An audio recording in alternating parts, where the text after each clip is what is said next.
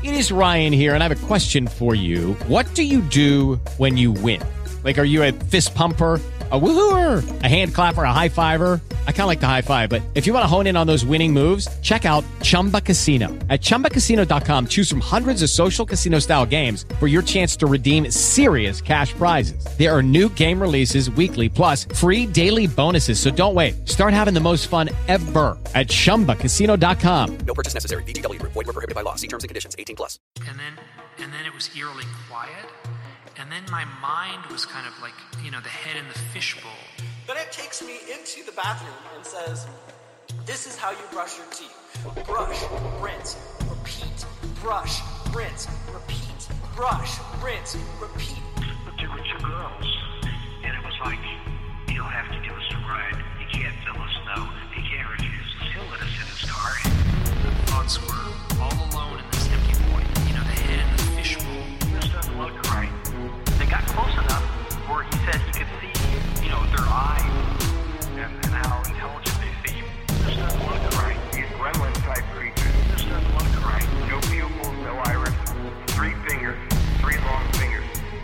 And this is when the mental torture and then and then it was eerily quiet Hey guys, welcome to Conspirinormal. Uh, this is going to be an interesting show for us, Rob, because I don't really know what to expect. we have Jeff coming in later, your old compadre from the Leisure Hour. Yes, we do. He used to sit in with us, like at least at the beginning of this year, and some last year he would sit in with us. And I don't know what he's going to ask or what the topics are. He said he wanted to talk about World War II, which is a pretty wide subject. So we will see.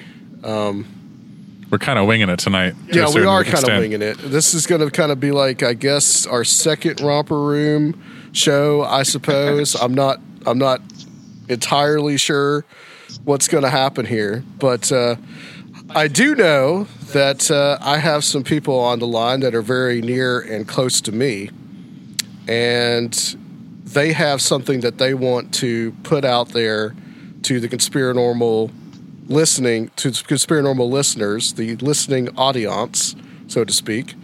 Uh, You sounded real Mr. fancy there for a second. Oh, very fancy, yes, sir. Uh, Jason Von Stein, who is Hey, my hello. who is my cousin, and his father Jim Von Stein, who is my uncle. It, it, it normally works like that in family relationships, as I as I kind of understand. Uh, We're in Tennessee. Yeah, that's that's true. That's true. I wasn't going to make that joke. I'm glad you did. I wouldn't sleep. Where where you guys are you in Atlanta or are you in Chattanooga right now? We're, we're in Atlanta right now, Okay, okay, all right, I got you. at our place, hanging out. Yeah. All right. Well, uh, Jason, I'm going to turn it over to you because you have done a Kickstarter. And I understand that you have met your goal, but we are here to try to get you a little bit further along the line there. Uh, tell us what this is all about and what you tried to accomplish. Okay, uh, so yeah, you're right. I have hit one of the goals. Uh, the project is the Jim Von Stein 5,000 Song Project. My father, in his whole life, 64 years, he's written over 5,000 songs, and probably more than that. Wow. In our household, pieces of paper, you can't just throw them away because there's some sort of melody on them or something like that. Um, so in his lifetime, he's written 5,000 songs, and in his lifetime, he's tried, you know, like a lot of people to release a few CDs and you know get something going, but it never really panned out. Um, so what I've been doing is I've actually the last couple of years have been playing his songs out uh, at open mics, and uh, I've learned that you know I've I've been lucky. I've been an actor for a long time and a wrestling manager, and you know I've, I've done a lot of different cool things in my life. But playing the songs out, um, it, it's just thrilling because I'm telling my family stories. You know, these are my dad's songs, and people really like them. And it doesn't matter about uh, you know race or age or sex. You know, people of all kinds come up to me and tell me different positive things. Um, so in the course of my dad's lifetime, he's you know made a few CDs, but he's never had a chance to make a music video.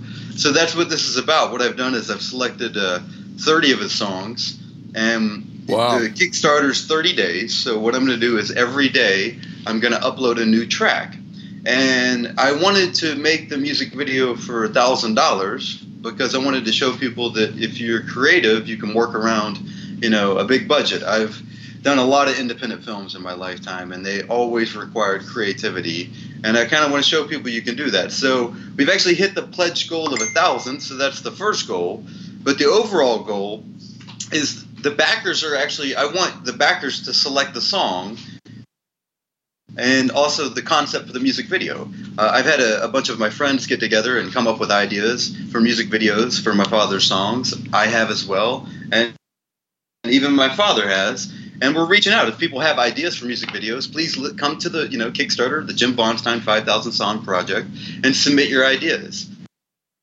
Uh, at the end of this, October 17th, uh, the audience will have picked one of the songs, and that's the one we're going to make the music video for. So it's really important to continue to come back and keep listening. We've already get, financially got what we need, but really, I need people to listen, and we need your vote. We need you to, you know, tell us what song you want to hear, and that's the video we're going to make. I, I wanted to I wanted to, put it in control of the backers instead of just getting a T-shirt or a hat. You know, this is something that that you want. You vote for it. This is your idea. He's got an idea for everything, so the easiest thing is to let the backers choose. Right. Excellent. I, I think that's I think that's really great that you're doing this. Um, I do too. You know that that is something that uh, you know I know. You know, growing up around you guys, of course, that. Uh, uh, Uncle Jim has uh, been a songwriter for many, many years and has written some really great songs. Jim, how do you feel about all this? What do you think about what's going on, and especially you know re- uh, reaching a thousand dollars towards this goal? I mean, this is this is really cool. Well, I, I am kind of you know, I mean, I'm honored that my son is even doing this, but you know, you know, it's it's overwhelming, is what it is, I guess. You know, but it's wonderful though, and it, and you know, there's people out there that want to hear good stories, and I'm hoping that's what they are. I mean, yeah, that's that's the only reason I write them is to you know entertain the people. That way, they get their own concept from whatever song it is. You know, because some of them, you know, I, I've heard people say that they thought the song was about somebody when in actuality, when I wrote the song, I might have been thinking about an animal or something. But each of us look at things differently, and I don't tell them that. I just let them, hey, what they got's what they got, you know.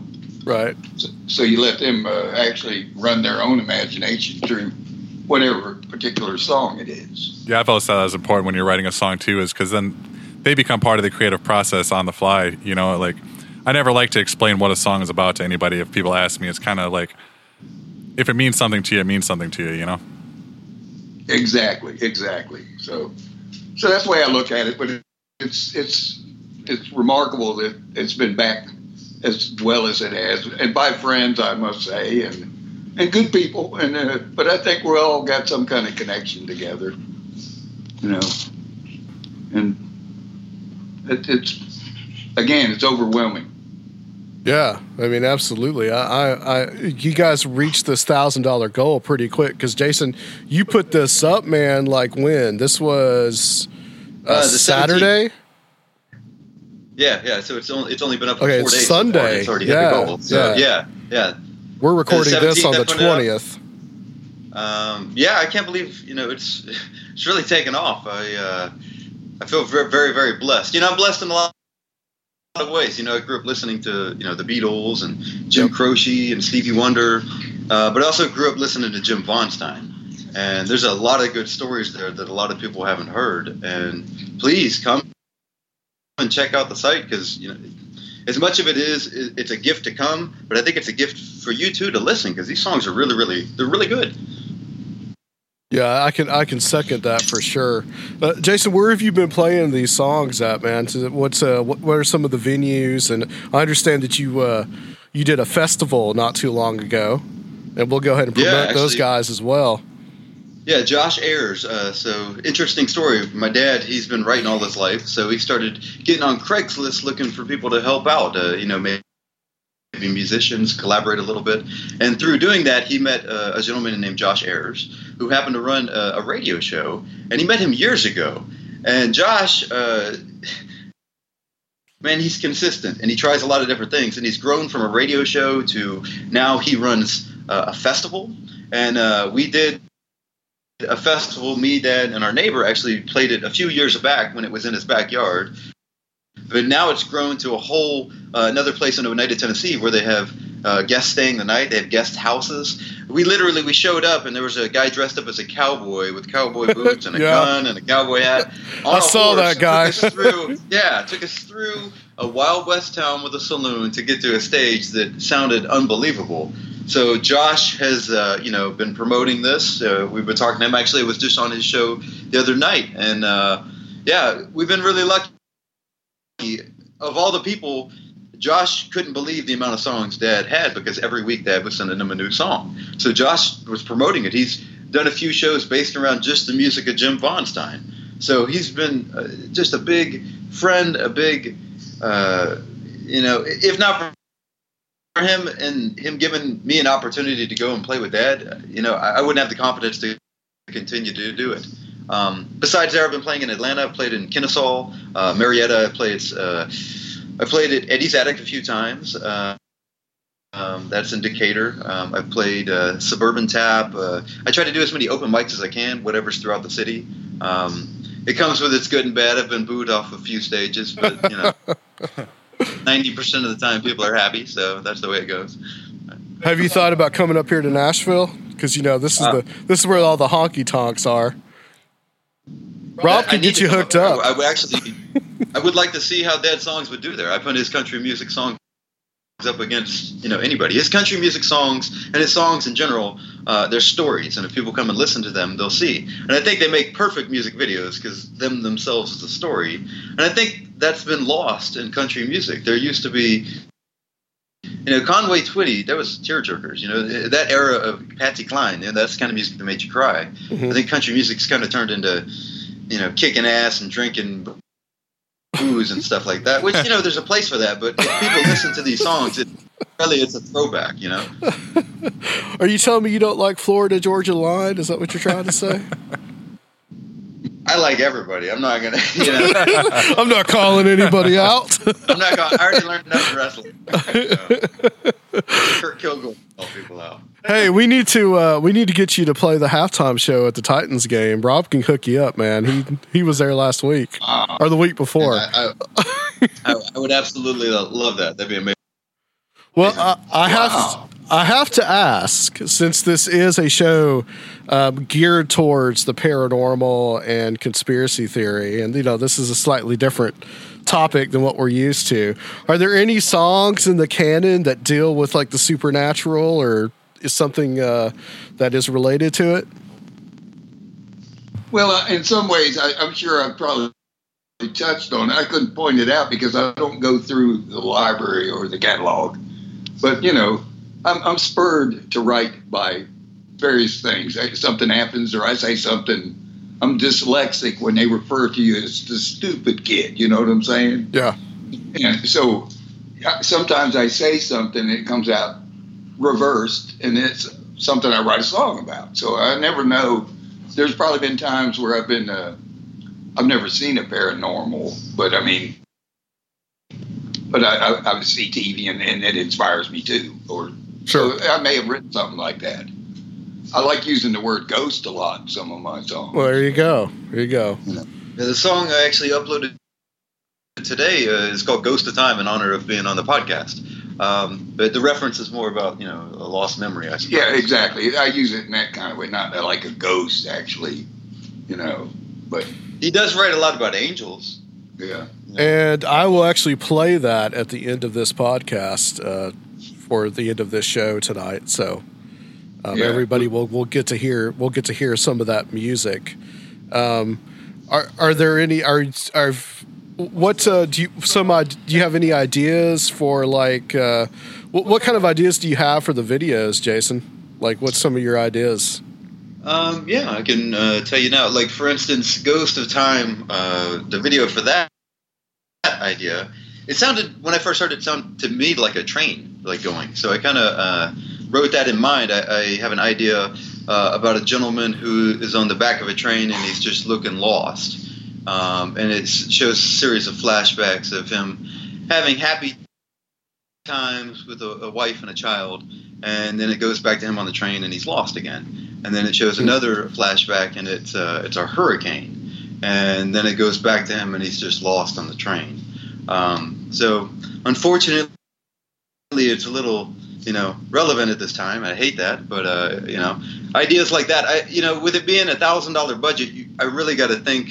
Uh, you know, I can't have helicopters and machine guns, and you know that's just not going to work. You- So You're not going to go for a Michael Bay mad walk on these? I'm, you know what? If we can share this to Michael Not Bay, without and, Mattel. add, you know, seven Ninja Turtles. Yeah, that'll be a video too. You know? um, but uh, uh, yeah, I gotta think with that in mind. So I so I was lucky enough last year. I did I directed a couple music videos, and both of them were a thousand dollars. And the first one I made was very elaborate about a woman going on a date with an elephant. Hmm.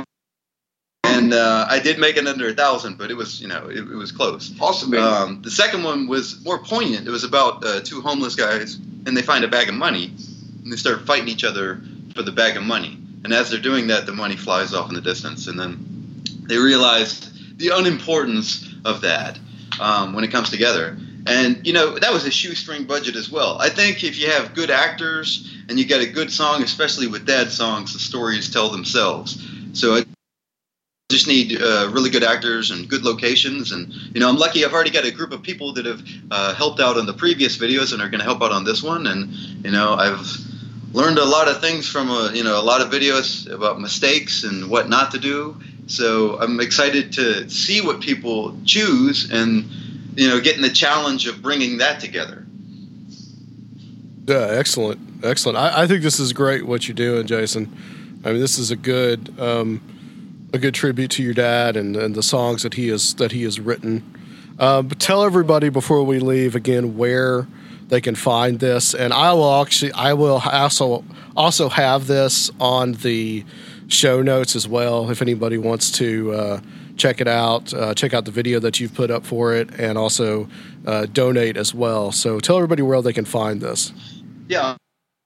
On Kickstarter, if you go to the Jim Von Stein 5000 Song Project, uh, we're actually currently the number one search for music videos on Kickstarter. So that's another blessing. Um, and while I'll, I'll talk about this, I'll say there's a couple of cool pledges. Um, for fifty dollars, uh, I'll do a, a concert for you, a Skype concert, or in person if you can make it to Atlanta. And there's a few left, but for hundred dollars, my dad will actually write a personalized song for you. So if Oh, you've wow. got an idea for a song that you want to get down, um, six people have uh, accepted that. He's already written four, so that just tells you how prolific uh, and talented he really is. Uh, but again, on Kickstarter, the Jim Von Stein 5000 Song Project. Well, thank you, Jason, and thank you, Jim, for coming on and being a part of this tonight. And uh, I'm looking forward to seeing the final product. Well, thank you for having both of us. Yeah, thank you again, and uh, yeah, thank you for squeezing us on. That's Yeah, really. Yeah, absolutely, for sure. You probably wouldn't even know us if we weren't in a family. But I would want to know you. That's that's the that's the good part. yeah. Oh yeah, well, yeah. Well, we think the same way too. I mean, it was meant to be. Likewise, I'll be your Huckleberry, Adam. There you go. There you go.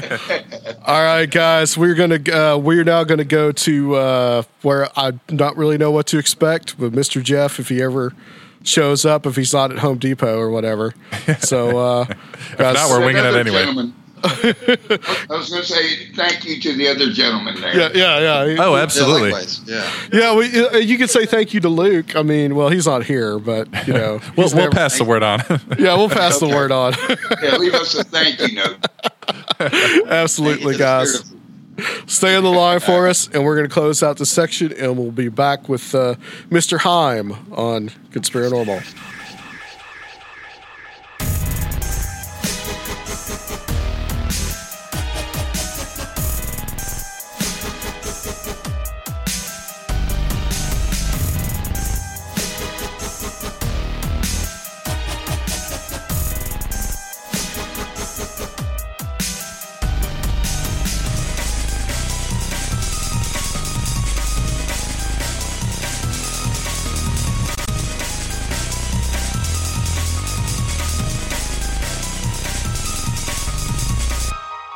You ready?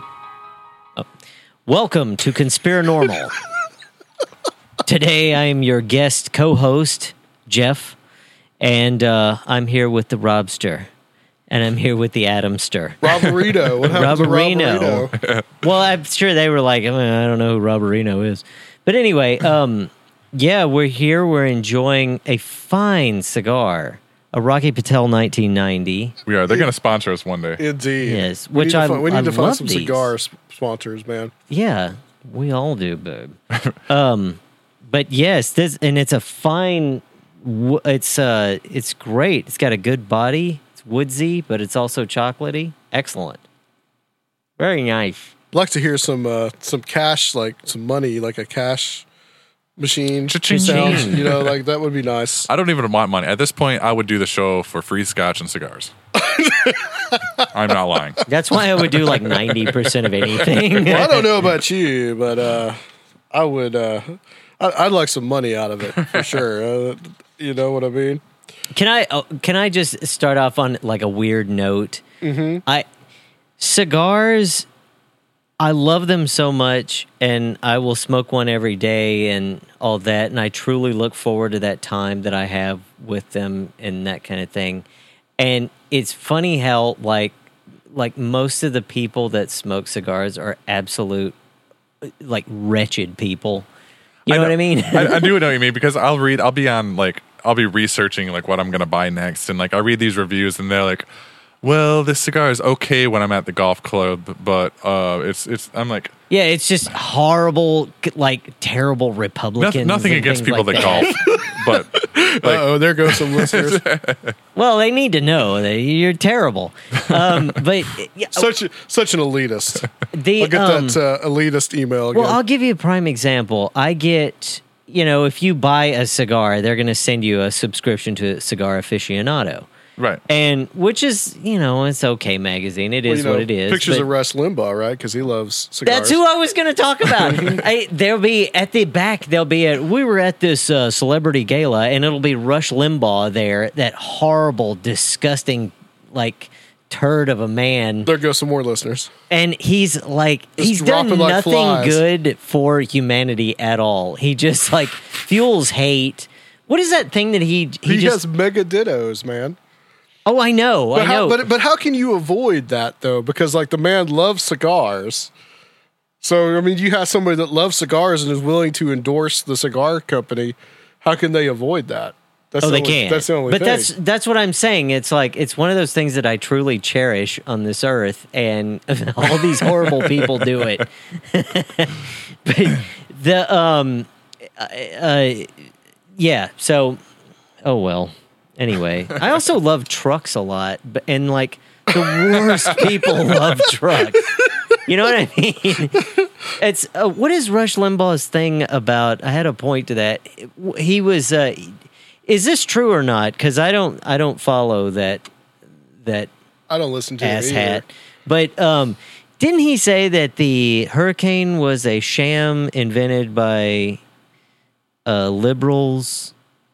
I don't know about that. I this is I, what I I, don't know heard. about that. I mean, I would, I would, I would suffice. This is to a say, Twitter thing that I I would guess that Rush Limbaugh, from listening to, because honestly, like Rush Limbaugh kind of bores me, but like I do listen to some of the other talk radio because you can't avoid it, yeah. especially here in Nashville.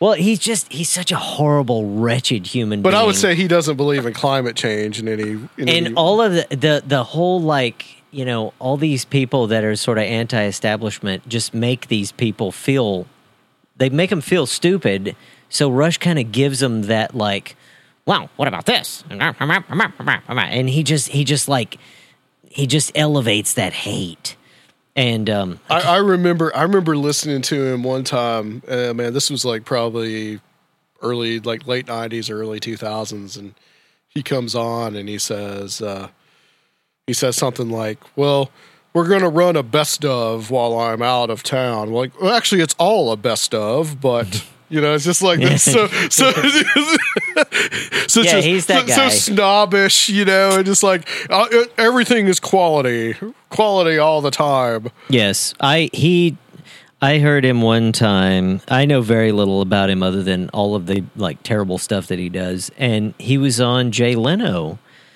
And trying to tell Jay Leno about the car industry, which is like, don't don't, don't even go there. The guy has the nicest private collection I've ever seen. But the guy knows everything about Yeah. cars and motorcycles. He's got a museum to cars.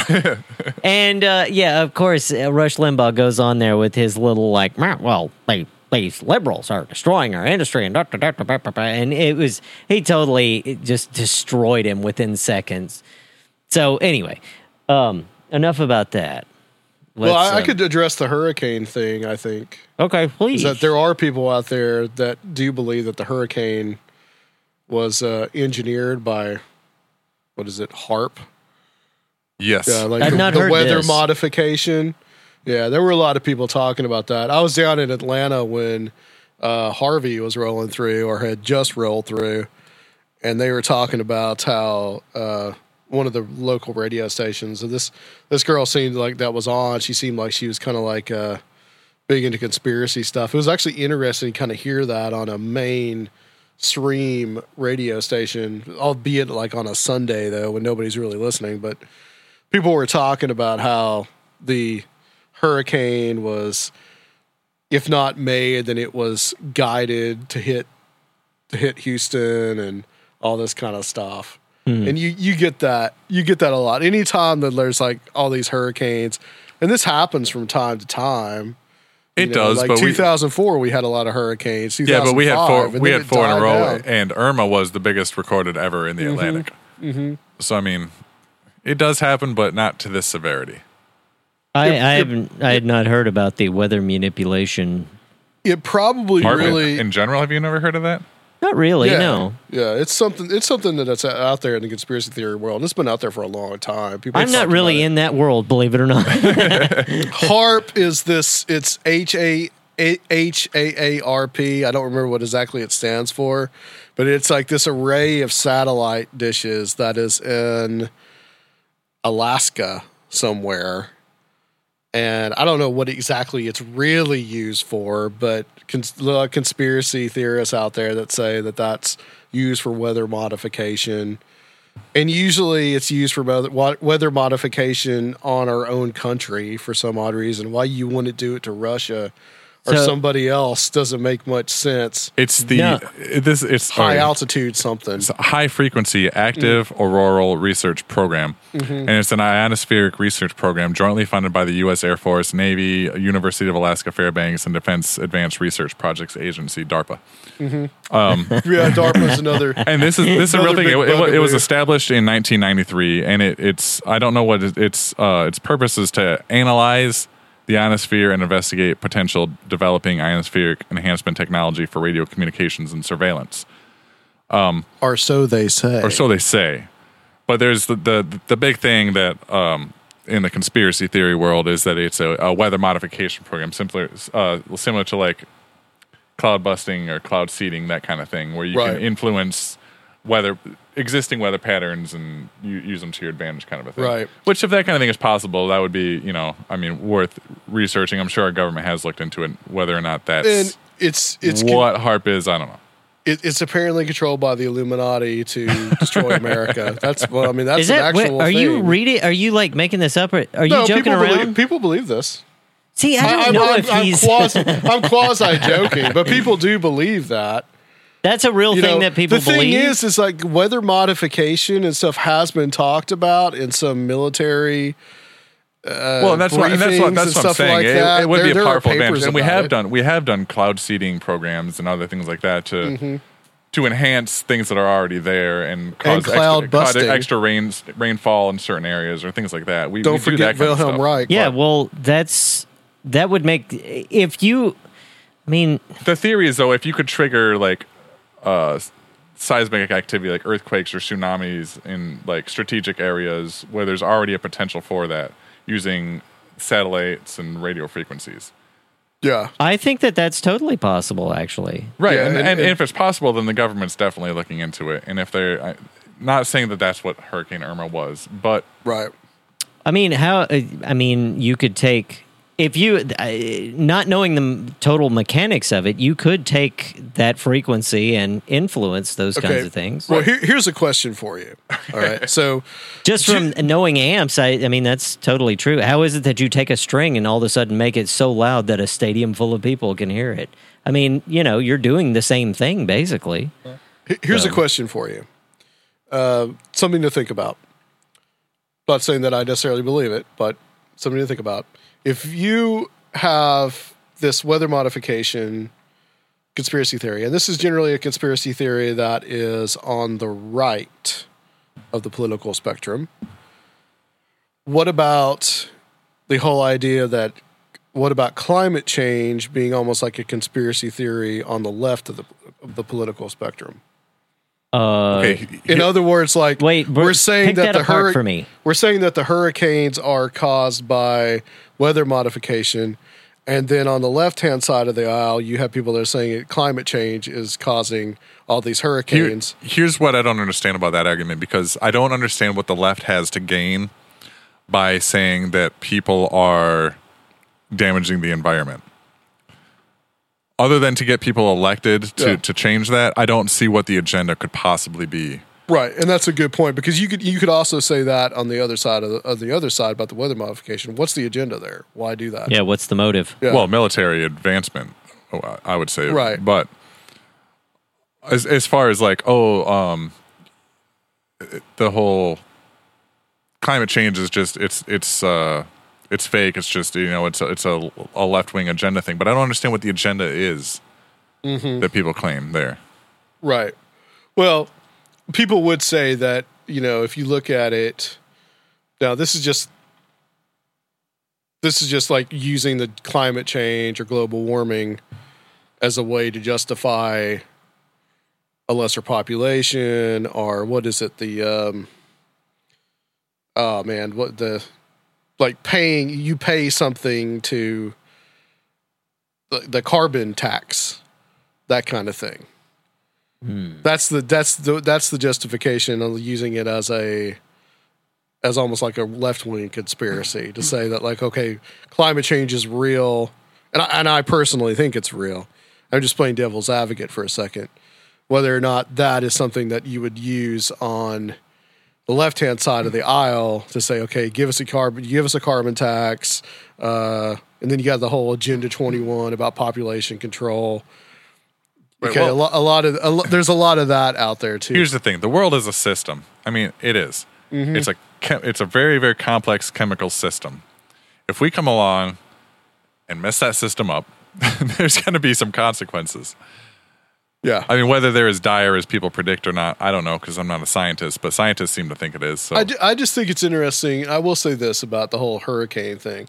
I think it's interesting that you have because, like I said before, 2004. I remember there was a whole bunch of hurricanes, and then 2005 we had um, Hurricane Katrina, and then after that things kind of died down, and then now this year we've got all a bunch of hurricanes again back to back. So is there like a cycle here? Because if it was like a climate change thing, we, we should be seeing it amping up year after year after year. Well- but we're not. It's like it. But it's like dips and troughs. But if you but if over time you're still It is seeing- amping. Yeah, Mm-hmm. It is amping. you're still going to have quiet times and Things are getting hotter and hotter. And uh, well, as a, I, he was a uh, a cruise line captain that I happen to know. Just oddly enough, he uh, he talked about this, and he was like, it, "It's not real. It's it's something to fear, but it's it's a change. It's not mm-hmm. necessarily, you know." I wouldn't think of it as Armageddon, but it's a change. So I like his thought of it. We should change towards it. And let me ask you a question. You are in the conspiracy world. You monitor it daily, I guess. How? Which side has more conspiracy theories? Would that be the conservative side or the liberal side? That is a really good question. And Give me a percentage. I, I would okay. I would have to say that it's probably seventy percent on the conservative side and thirty percent on the liberal side. Whether those percentages I just gave you mean anything, I don't really know, but that's just how I kind of perceive it. Hmm. I think we still have we still have the conservative people on the conservative side are on the right wing or have much more uh, conspiracy theories than than left wing. Now there are left wing conspiracies. Interesting. There's a lot of them. I mean, uh, one of them I can remember being uh, well. Let's take it in like from the maybe the more liberal side, or like you know, two of which I can think of are like mainly in the African American community. It's two of them. Uh, one would have been Church's Chicken putting uh, things in their food to sterilize black people. And the second one would never be that. yeah, that's a real that was a real conspiracy theory. And there's been variations of that through the years. The second one would probably be also remember Katrina, since we're talking about hurricanes, the Ku Klux Klan blowing up the levees and George Bush allowing them to do it. Uh, that would be an example of, I think, more of the left wing side of the aisle. Mm-hmm. Um, I think we're seeing a lot of, especially now with Trump in office, we're seeing a lot more coming out from the from the left than we are the right. But the right is still, I think, still has the uh, Still- monopoly on consp- on weird, off the wall conspiracy theories. If th- that's just my opinion. Do you think that uh do you think that religion sort of influences that more? Oh yeah, for sure, Interesting. for sure, absolutely. Well, I'd venture to say that like most of the 9/11 stuff, that's pretty left wing. When you say, Yeah, Yes. yes, and no. Um, it's uh, to me, it started out as maybe like a uh, probably it's like maybe a neutral thing. It's just like we're trying to find the truth, and it kind of did start, but in some ways, maybe on the left side of the aisle. But there were a lot of conservative groups that began to adopt it.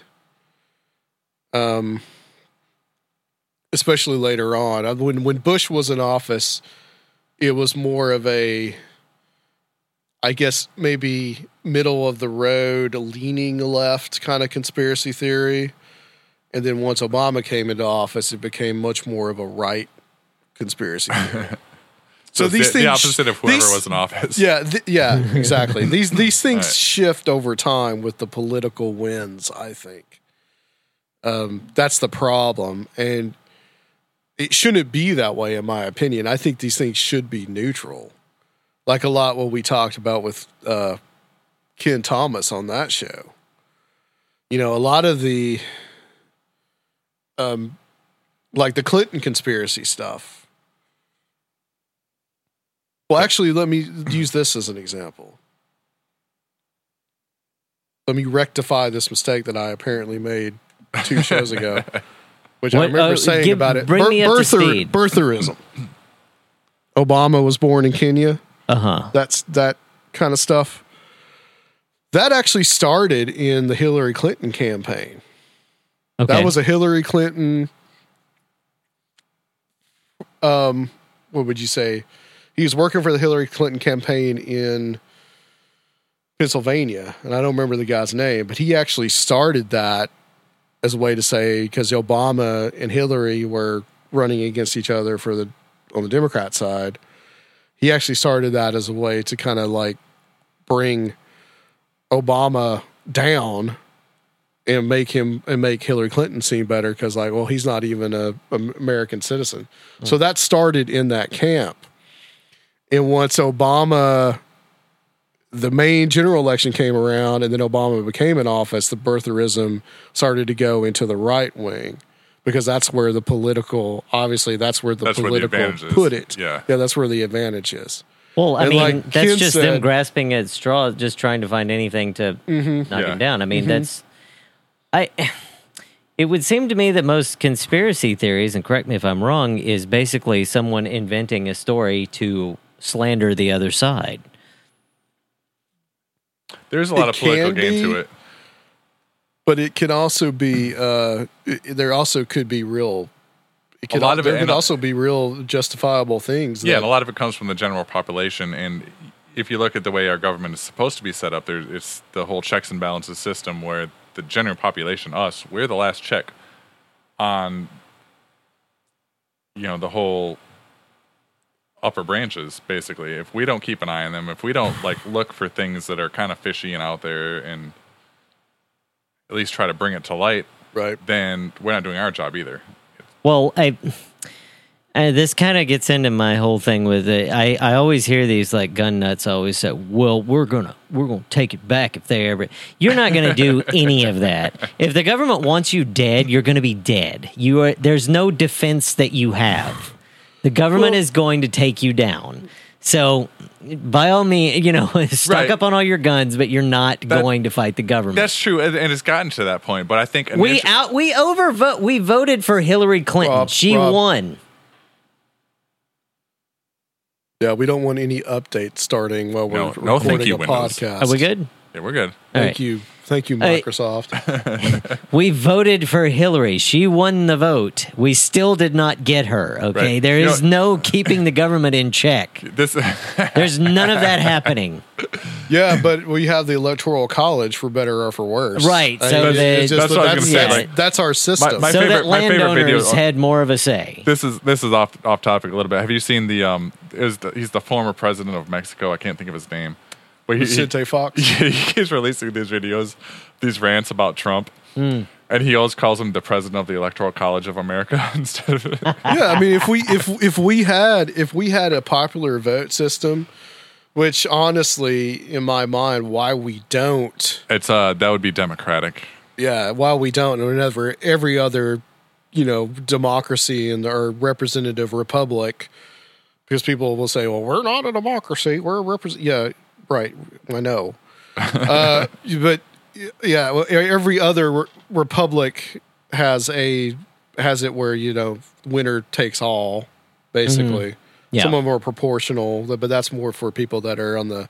Well, I don't want to get lower back. I want to get back to my original point. So do you think it's do you think it's not important to keep an eye on the government because it's futile, or I if they don't want you to know something, you're not going to know it. I mean, it's my whole thing Yeah. is look at look at Bob Corker. I hate that guy. He is horrible. He is the worst. Yet there is nothing I can do about it. He keeps getting reelected. Uh, if you look at his track record, he's just awful. He's terrible. He is all about the Republican agenda and trying to take control of the government. But, you know, I keep voting against him and he keeps coming back. Look at Mitch McConnell. That guy is, I mean, he's a joke. But nobody ever has anybody up against him in Kentucky that can beat him. Oh, the only thing he cares about is getting reelected, getting reelected. well, yeah, And he has no, I don't know if you guys uh, read the first proposal that they had to replace Obamacare. Oh. But it was absolutely, uh, it was so bad that uh, even people in their party were like, we can't even sign off on this. I mean, come on, man. And we, we stand to make a ton of money off of it. Yeah. So it's yeah, keep an eye on them. But there's really, I mean, when you have the system that we have, you're kind of yeah, it's evolved to a place where we're pretty powerless. But I don't, I can't be apathetic at the same time because then I feel like I don't mean be apathetic, but it, this whole like, well, I'm getting my guns and I'm gonna I'm gonna fight the government. You, no, you're not. no, I that's not I- gonna happen. And I'm not, I'm not, I'm not. If you want to do something, But- start lobbying and get elected, and then you can change it, even though your hands will be tied. yeah, Run for school board. Yeah, run for school board. Uh, one of my friends ran for school board and lost. And it's the same. Our schools, the schools in my district, I know I rant and rave about this all the time.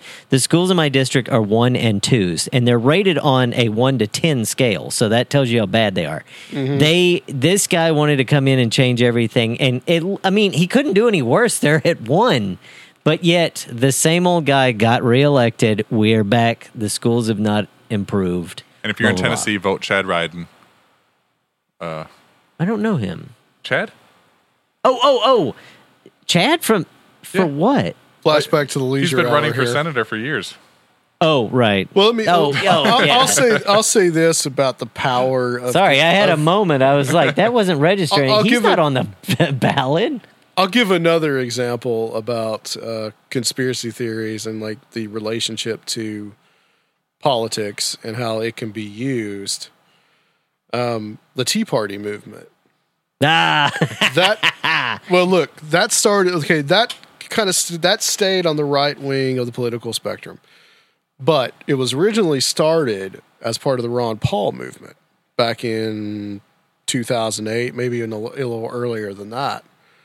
Once obama was elected it was it was just That- an anti-Obama thing. well it didn't start that way though It One- didn't. one- no, it didn't. Once once Obama was elected, it did get co-opted by the mainstream Republican Party, right, and that's but- where that's where you began to see this marriage of the really extreme of people that were really extreme on the conspiracy theory side and the mainstream Republican Party. You began to see the marriage there, and that's what eventually led up to you know where we're at now, Donald Trump. Yeah. That's in my, opinion. well, but So so these things can be co-opted and can be used by a, a political party. On the other side, we now have these groups like Antifa, and that can also that could also be co-opted at a certain point by the Democrats. I think Hmm. we'll have to wait and see on that. But that's that's a movement that is burgeoning and could could happen. So I, I think these things definitely happen where you have this grassroots movement that says, oh, we need, like what Rob is saying, we need to keep the powers that be in check, but eventually become co opted by the very same powers that be. Well, I, see, I have a different view of the. Uh, this sounds like I'm really hating on the cons- the right. I'm not. I don't hate anybody. Uh, the the as Bill Maher Except for Rush says, yes. well, I mean, come on, the guy's a horrible, like pill popping. Isn't he a pervert too? I mean, come on. What what are we doing? I could just see the emails getting written right now, just angry Send typing. them to Roberino. Sorry, I will Um, read them on air. I, I, well, that's a, I just don't get it. I don't understand how you say, "Oh, I'm a Christian," and all that, and then yet you're so you back these awful people that don't do anything good for society. I don't get that either. But whatever. I don't get that either. It's uh, it is it's weird to me how they just eat their words whenever it comes to well he's a he wears a suit and he's a he's a God fearing man and it's like he just murdered somebody but they're like well he's Yeah. repented we're good so Right. anyway the as Bill Maher says with the Tea Party in regards to the Tea Party they put on their Sunday best and they marched right down to Washington and they said to everybody, "Hey, we're anti-Obama." And they really didn't have any they tried to say that it was, "Oh, well, we're a this kind of party and we don't want to be taxed to death and all that kind of stuff," which they weren't. They had nothing to stand on. There wasn't really any truth to what they were saying. But they went down to Washington and they did just what I'm talking about. They got elected. They were like, "We're God fearing Americans, and we're here to help you out." And we don't like this.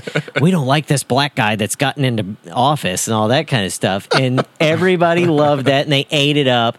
And then they started listening to their stupid policies, which they claimed were all economic, and they had nothing to stand on. And so then everybody started going, "Okay, well, never mind. We're not gonna." we're not going to do this because you have nothing. And so there basically was the deal with the Tea Party. And that's why they're so unvital now. If I- think if Black Lives Matter did something like this, where, you know, they put on their Sunday best and went down and started getting people elected and all that kind of stuff, they would probably be a pretty vital party.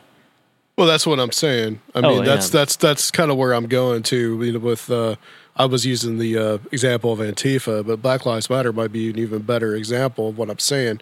Like, I think that that will eventually be that will be co-opted by the Democratic Party, the mainstream political party, If to but they are to try to get in- Trump out of office. They're they're being um, they're being very separate though because I think the last rally they had in town they said no white people Right. and I mean you're That's not going to really- get that any is really ground gonna- if you do yeah, that. that's really going to turn a lot of people off. yeah, Well, and that's that's what I was saying. Like, That's ex- I mean, to me, that's extreme. you extremism. got to play the game, There- bro. there That's was like extremism too. like yeah, like six or eight months ago, there was this whole thing like we talked about it on a podcast, and Alyssa got upset and stormed out.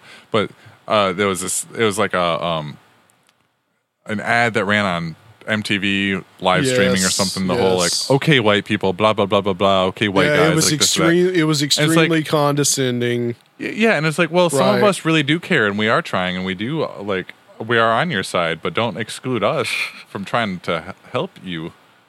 That's See- not helping the situation.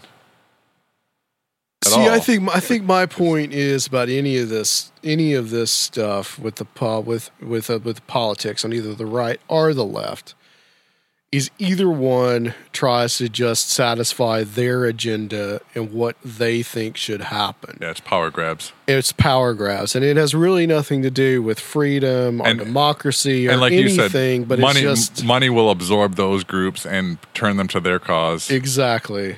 Exactly. I mean, look at okay, look at political correctness. I mean, how in many ways how restrictive that is to where you don't even know what you're supposed to even say anymore. Okay? And then on the op I, I think I think on the exact opposite end of that, you have you have these really right wing extreme people that are willing to say that are that are willing to say, well, you know, this group can't can't vote or this group can't do you know we we we deal with these two opposite extremes and the this real polarization is what's going to really in my opinion is going to bring would bring this country down at a certain point you know to where you know I think now that with Trump in office I think you've seen the last gasp honestly of the right wing and the left wing is going to start getting even more extreme Probably and so. that yeah. scares me it scares me. that scares me too Any extremism is right exactly scary. Yeah, because no one's focusing on any kind of mission statement, what we need for the future. It's all about how we're going to get back in power, how we're going to get back in mm-hmm. power, how we're and, and these these these fake platforms back and forth on either side exactly to swing the election, and it's because one needs to be on top of the other. I Mm-hmm. mean, okay, we were we were going to talk some about World War II. Well, you know, I'll bring this up. You know, what did you have in in World War II? And before World War II, when you had the Nazis on one side and you had the Soviets on the other, you had two very extreme political positions that just started fighting each other. I mean, that's what happened. I mean, the communists were really no different in in action or Well, I technique than than than the fascists. Now that you could reduce it down because it's very interesting how Hitler came to power. I mean, he basically staged a uh, terrorist attack and was like, "Well, I'll, I'll keep you safe." Which, uh, m- by the way, that's what Putin did. That's exactly what Putin did. And You talking um, about the Moscow theater?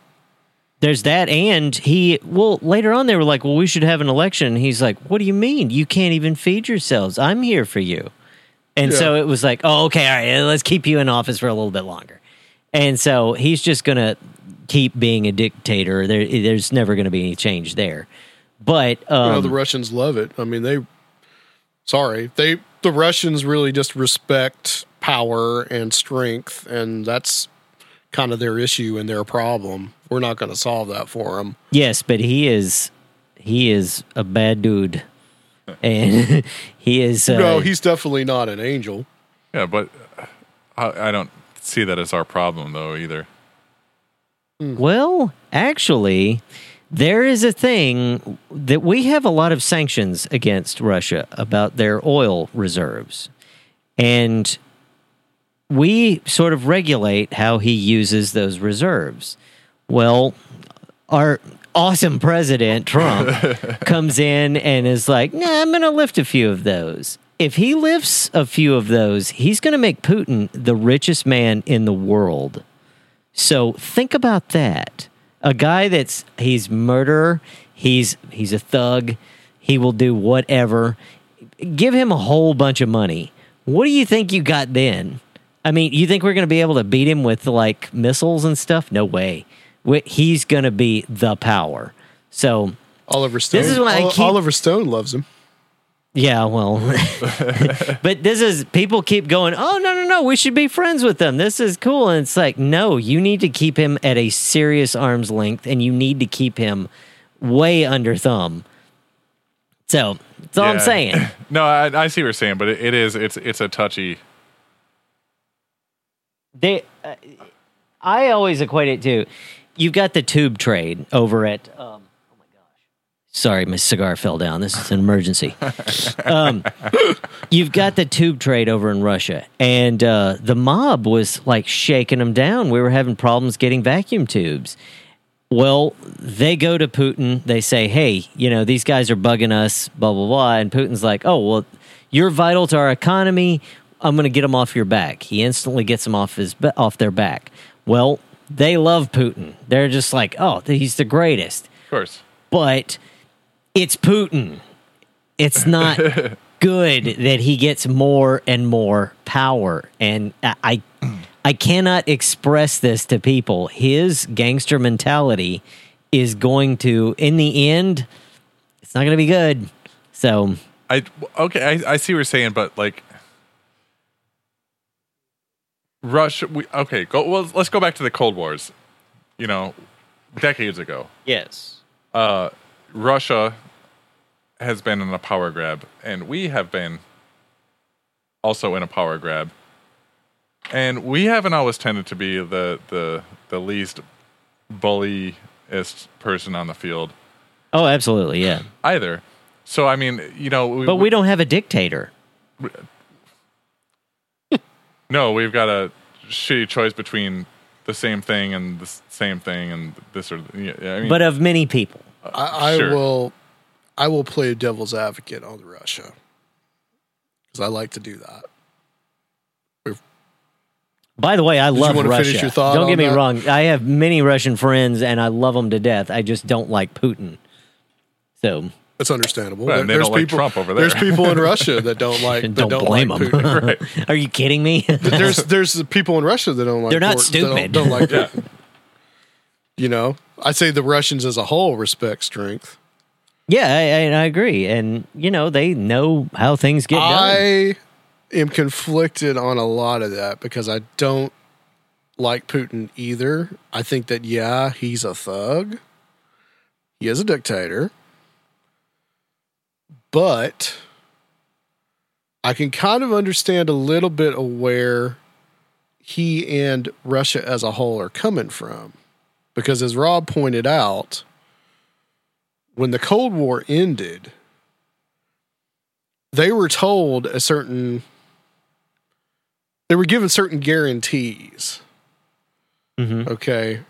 When the soviet union was still around when germany reunified they were given certain guarantees that nato is not going to expand east other than east germany which was obviously okay that's a given with Poland, your favorite country, Jeff, Czechoslovakia.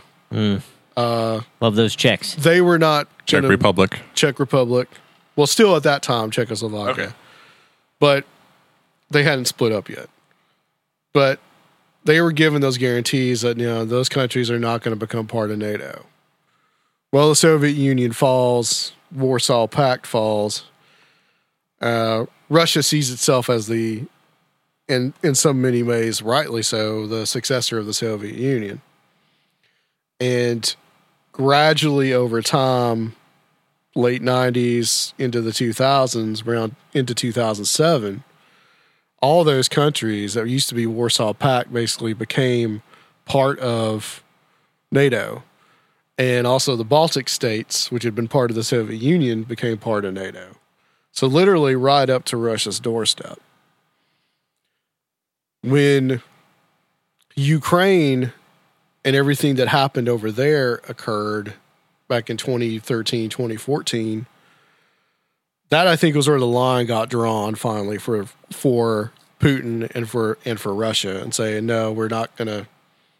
Ukraine is in our sphere of influence. You can't have the Ukraine, hmm uh, which was making overtures towards the European Union, but also with an eye to possibly joining or having some kind of partnership with NATO.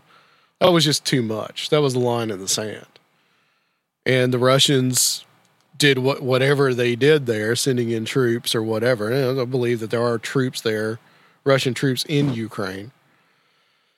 But I, I, I look at it as just in a historical point of view, as if you think about where we have for a hundred and over 150 years had our own backyard, which is Latin America, and we've said at a certain point, okay, the rest of the world hands off. This is America's sphere of influence. I think Russia is the same way. They want to have their sphere of influence, which is Ukraine, Central Asian states. Ah, I don't all, know all, all of all of that. So who are we to tell them that you can't do this?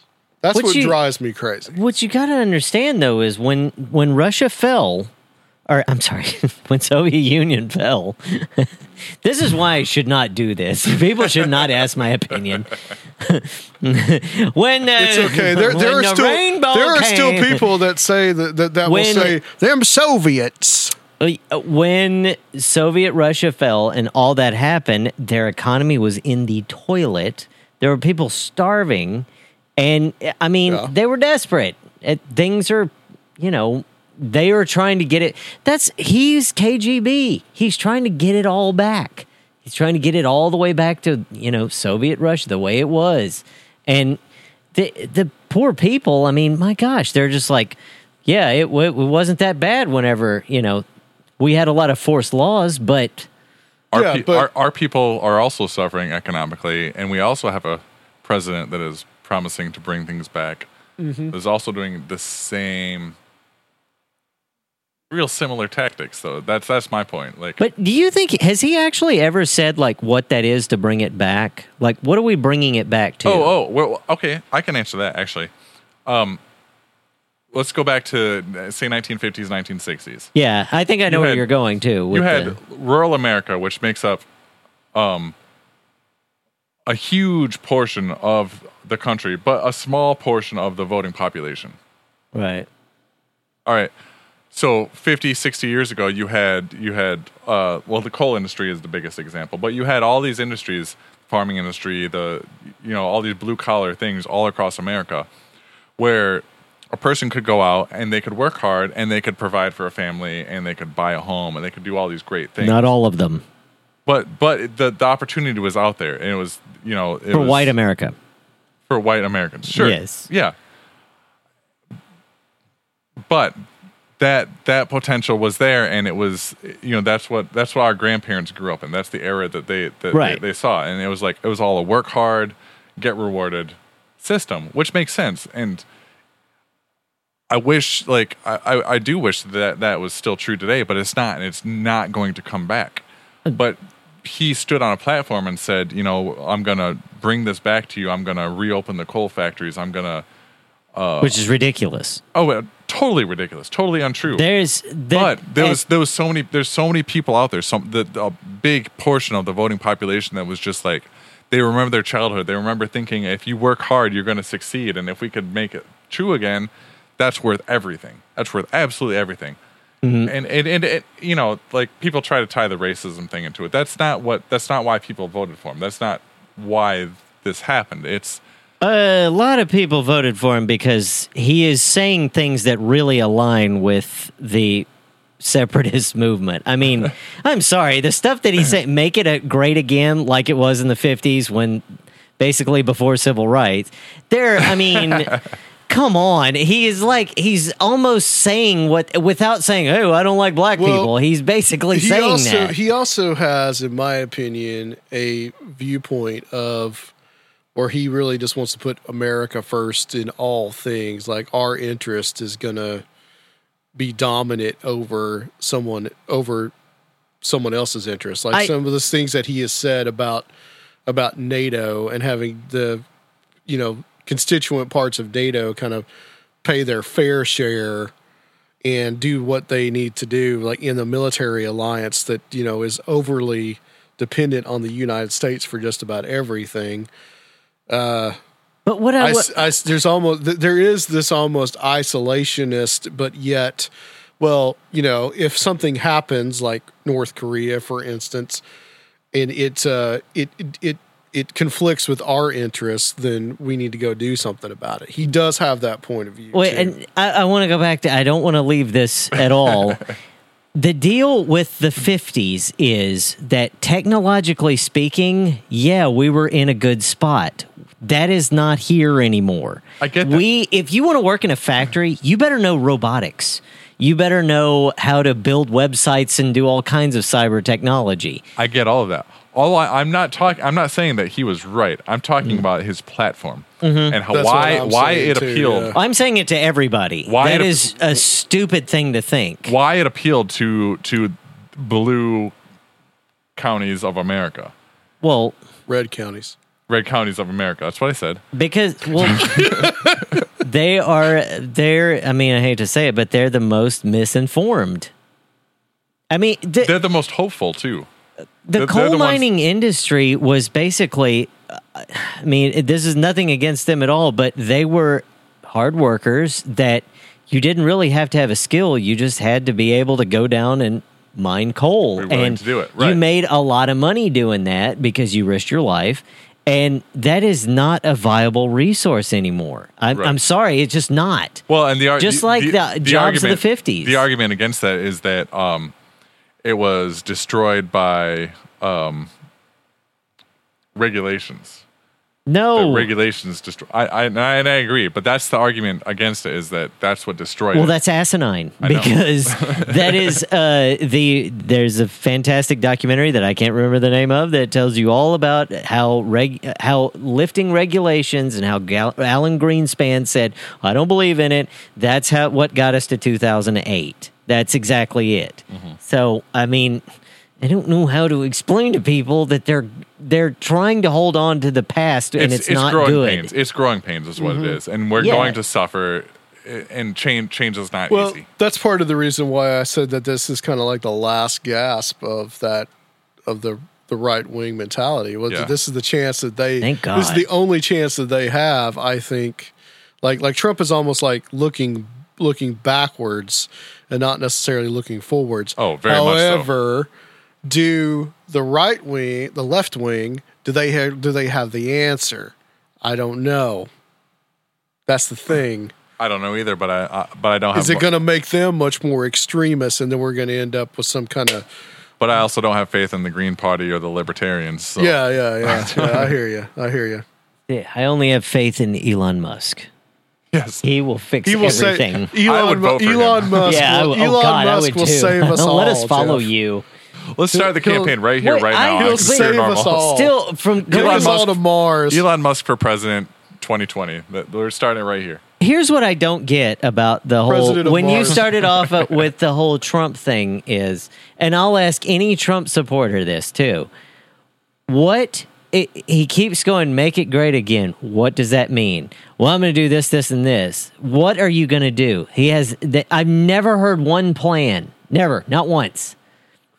Because That's he my doesn't point. have one. That's my point. I'm not. I'm not trying. To, I'm not trying to say that he had a good platform. I'm trying to. It was a slogan. I'm just trying to explain why so many people voted for him because there was this Exactly. desperation in rural America that was so bad Yes. that he hit upon it at the right point. Yes, I don't right think point that- at the right time. I don't think that. I think that I mean, they. you grew up in a small town just like I did. Yeah. When I go home to visit, it's it's a ghost town. Half the businesses are closed down. Everything is like ev- everyone's barely scraping by. It's just Mm-hmm. I don't think that at all, man. I'm I've got it. I think it's because he's a black man in the White House. If you go in uh, that small town that I go back to, what do you think they call him? It ain't good. It is. I I think that most all of this comes into well, he ain't like us, and Trump's more like us. So I think all of this stuff stems from because Bush ruined all of it. Man, it was a ghost town in the little uh, where I'm from, West Tennessee. It was a ghost town way before when Bush came in. I mean, that place was just it was horrible. But they loved Bush. It all stems from this whole like, well, we don't want a black guy in the White House. That's where all this is coming back to. I mean, I'm sorry, but it's like there's no he has there's no answer. It's just well, Right, he's a white right, guy, but- so I'm on his side. Right, but there wasn't a black guy running against him. There was Hillary or there was Bernie for, on the, the Democrat Well- side.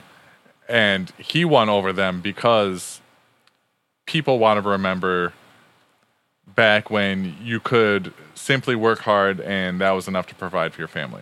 And I'm not saying I'm not saying there's not a race there's not the racist like there there could be I mean I'm sure that there is that percentage too. But I think uh, the only people that I ever hear speak out about it are always the racist ones. That's the only thing that I ever hear. There are still people on on the Facebooks that at this point I think that's the that- sole that constituency. that are Yeah. that that blame Obama for stuff even now, and the man's been out of office now for months. oh yeah. Oh yeah, there's Let's all see, of that. let's see Obama behind every everything, you know, and the other the other big bugaboo now is uh, George Soros. That's another one that I hear about all the time. Uh, you know, if there's and there's things about Soros that uh, hey, I definitely don't like, but you could say like yeah, he, what he is is a Koch or the Koch brothers of the of the liberal side. Okay, um, so yeah, we we definitely have that. We definitely have that issue as well, where we have the really rich industrialists or quote unquote philanthropists that are getting involved with politics and putting their interests above the interests of everybody else.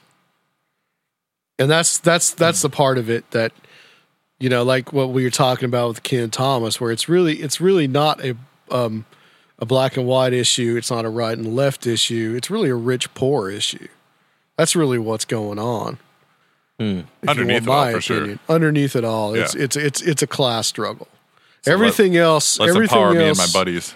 Right? Everything else is just a a And that's how it's been for Potemkin village. yeah, that's how it's been for president after president after president Mm-hmm. for my lifetime. I think since at least Carter.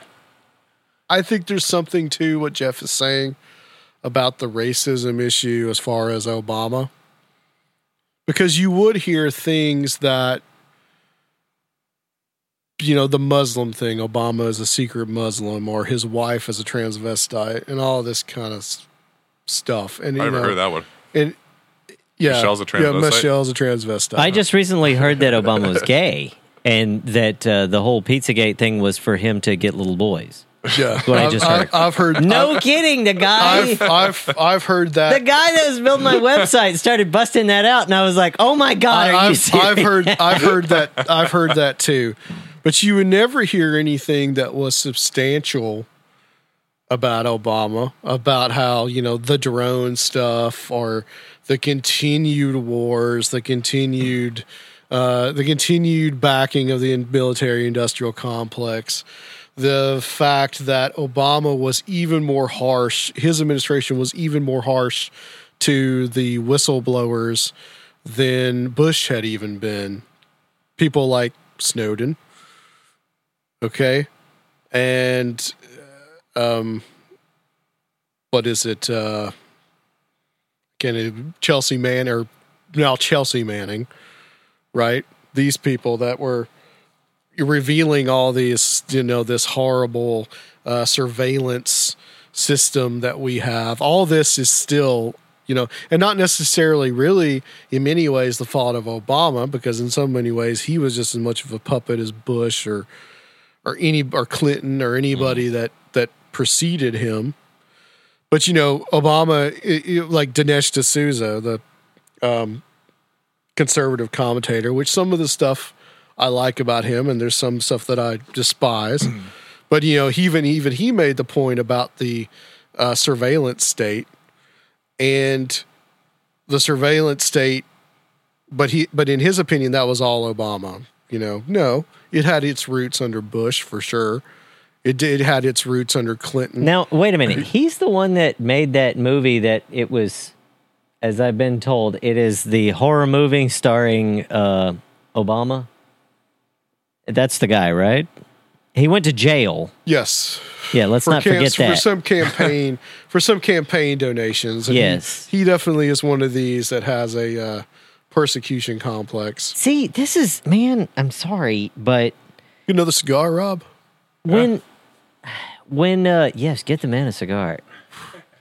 I'm sorry, but Boy, have a cigar. You're gonna go far. I don't understand how it, when somebody tells me a conspiracy theory, I always go, "So, are you a liberal?" And, and then whatever that is, I don't believe them. I'm just like, Yeah, if it I- is an anti-Republican thing, I go, "Oh, are you liberal?" and they're like, "Yeah," and I'm like, "I totally don't believe you. You just that- made all that up." The way that I look at conspiracy theories is it's people in power, whoever that may be, whichever side that may be, um, doing something that is going to be inimical to democracy or what we perceive as democracy, if that makes sense. I got you. You had wanted to talk, Jeff, about um, WWII.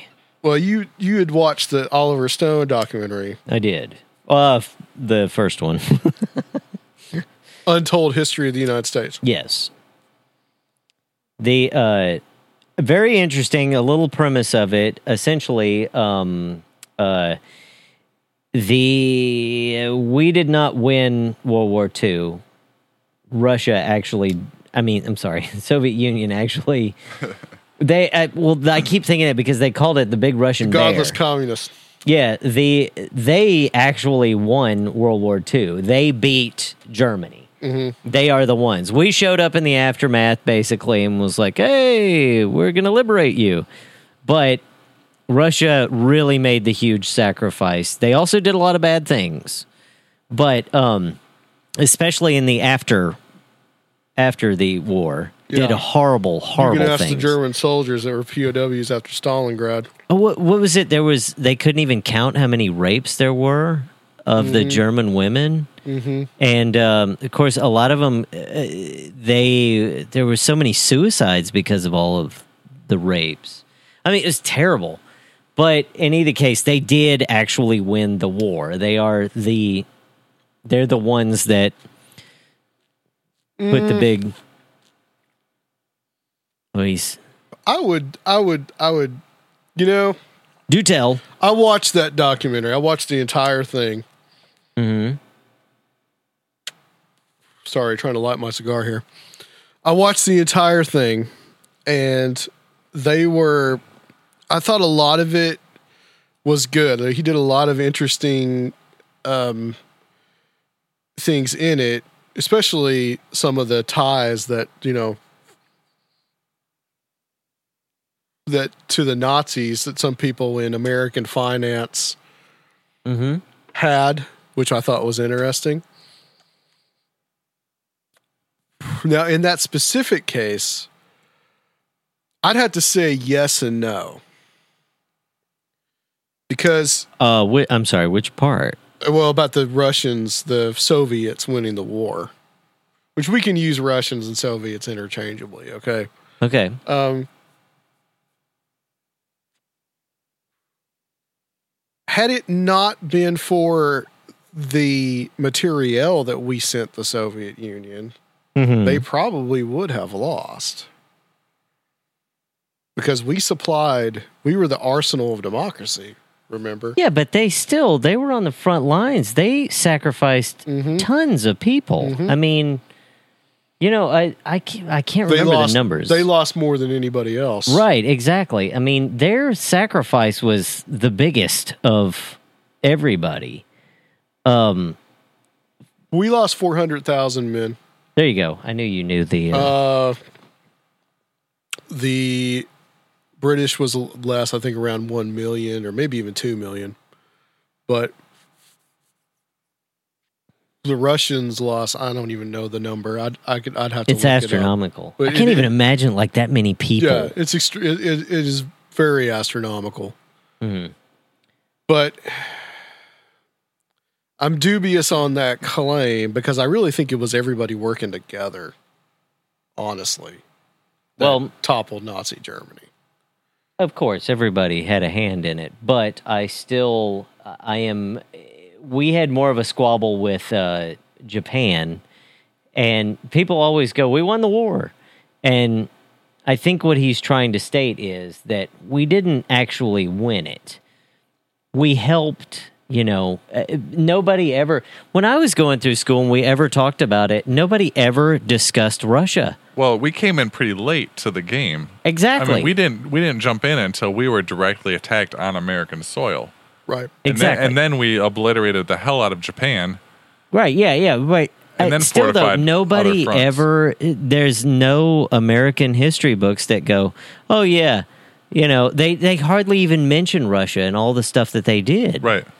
So Well, that's, my point, though, is Yeah. that Russia actually, you know, they were uh, eighty percent of the win. Well, when those books were written, the Cold War was going on, and it was like, Yeah, we hate we, those we- guys. yeah, yeah. you know, it was the '80s when I was taught that stuff, and it was like, eh, yes. yeah, the- yeah, just don't talk about Russia. Right.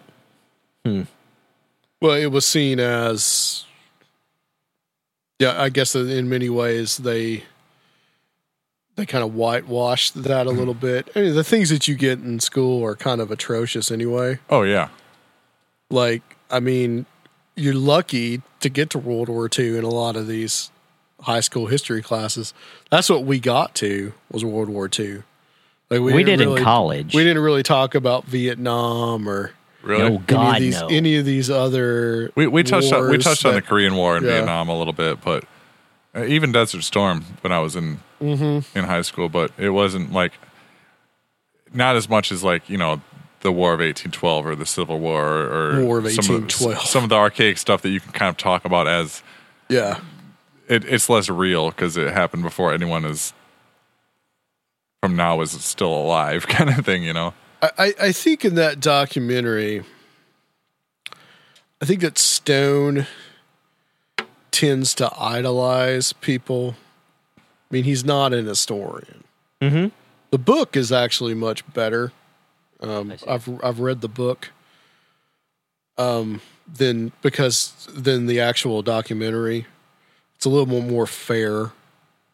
But uh, you know, did you watch any of the other parts of it where he Not talks really. about Henry Wallace? I fell asleep. who was the Henry Wall- Henry Wallace was the vice president before Truman.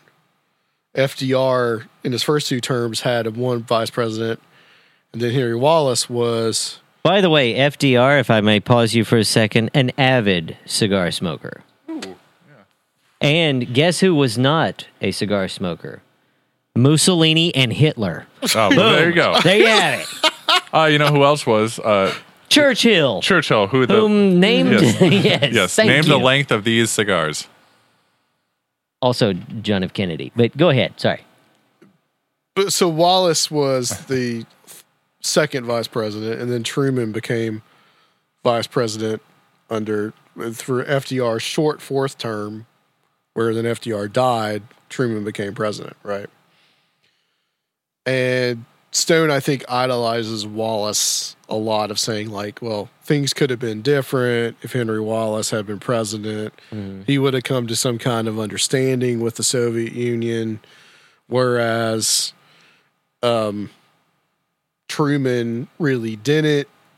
And but there's no real way to really tell or to know. That's all kind of like counterfactual history Right.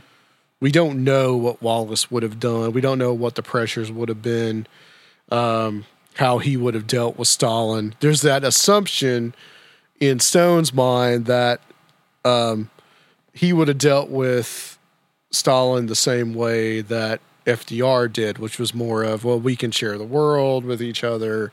You can have your sphere of influence. We'll we'll have ours. I mean, it was kind of like already said and done because the Soviet Union occupied Eastern Europe.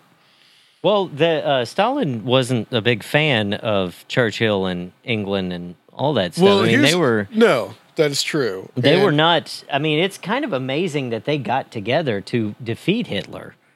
Well, they had to.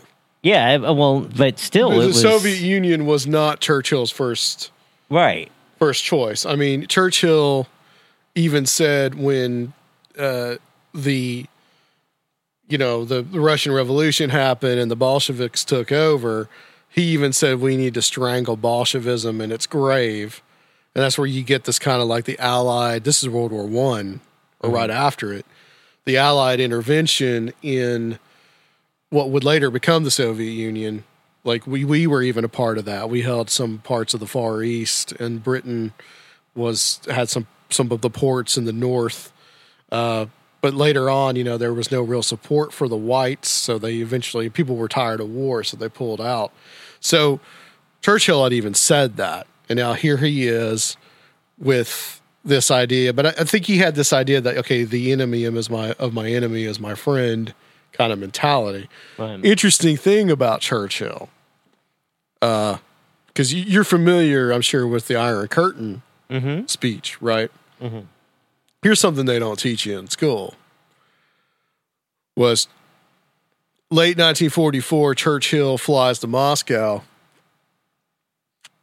I'm sure he had a couple of cigars while he was there. And he pulls out a piece of paper and he says, it might have even been a napkin. And he looks at Stalin and he says, Okay, Poland, you have 90% interest, we have 10%. Bulgaria, it's like 50 60 or something like that. Uh, You know, That's more than 100. Greece was 90% Britain. And oh, yeah, true. Thank you. 110%.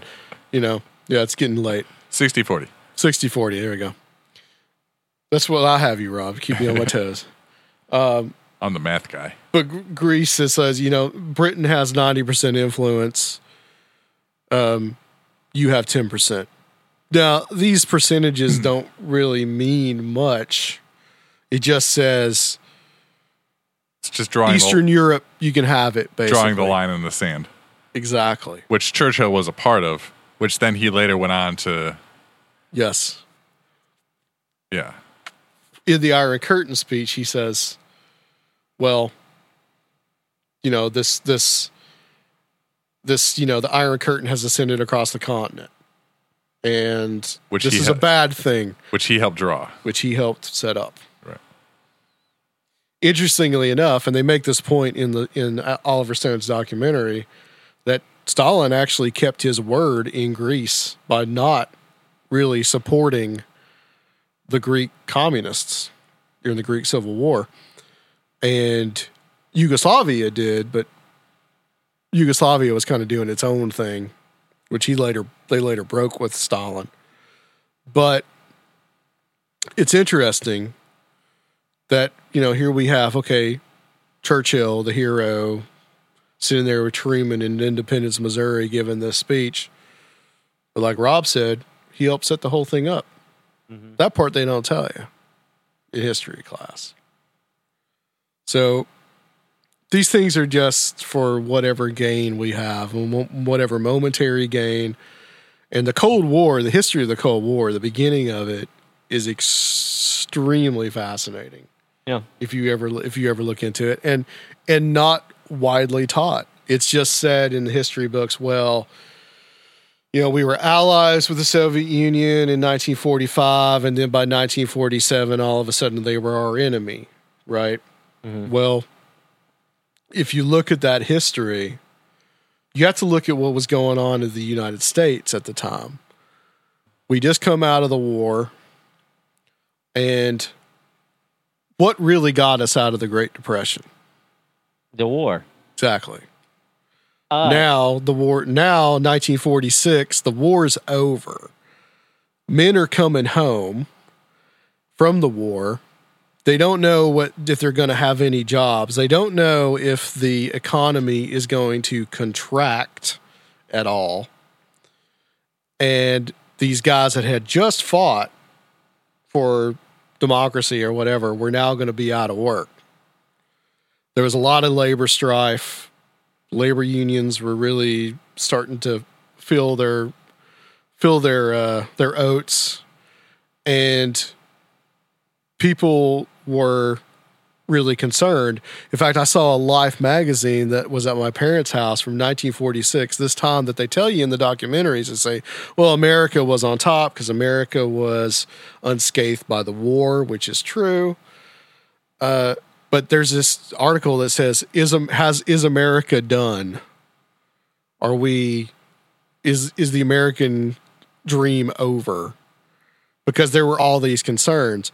Well, the next year, 1947, the real beginning of the Cold War, they begin to look around in the Truman administration and, and others, and you know, they say, "Well, we do have an enemy out there that we perceive as an enemy, and that's the Soviet Union. And we can have a permanent war footing and we can keep everybody employed. We can give jobs to these guys that just came back. But what we got to do is we got to really, and this is even said in a in a documentary about Truman on PBS.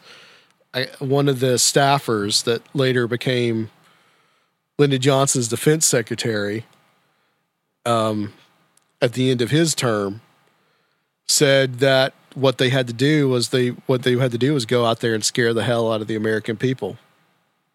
That came out of this guy's mouth. At first, it was Greece and Turkey, the inroads that supposedly the Soviet Union were making into those two countries. So and then later on, support them. McCarthy comes along with all this. Yeah, that comes that that comes later, but constant war footing because now we have an enemy. We have somebody. It's it's those communists that are that want to you know destroy our way of life, and uh, especially Stalin. And, you know, Stalin, he wasn't a good guy, much like Putin, like we were discussing. I don't fully agree with you, and I'll tell you why. The and this is sort of to Rob's point about the we're going back to the fifties.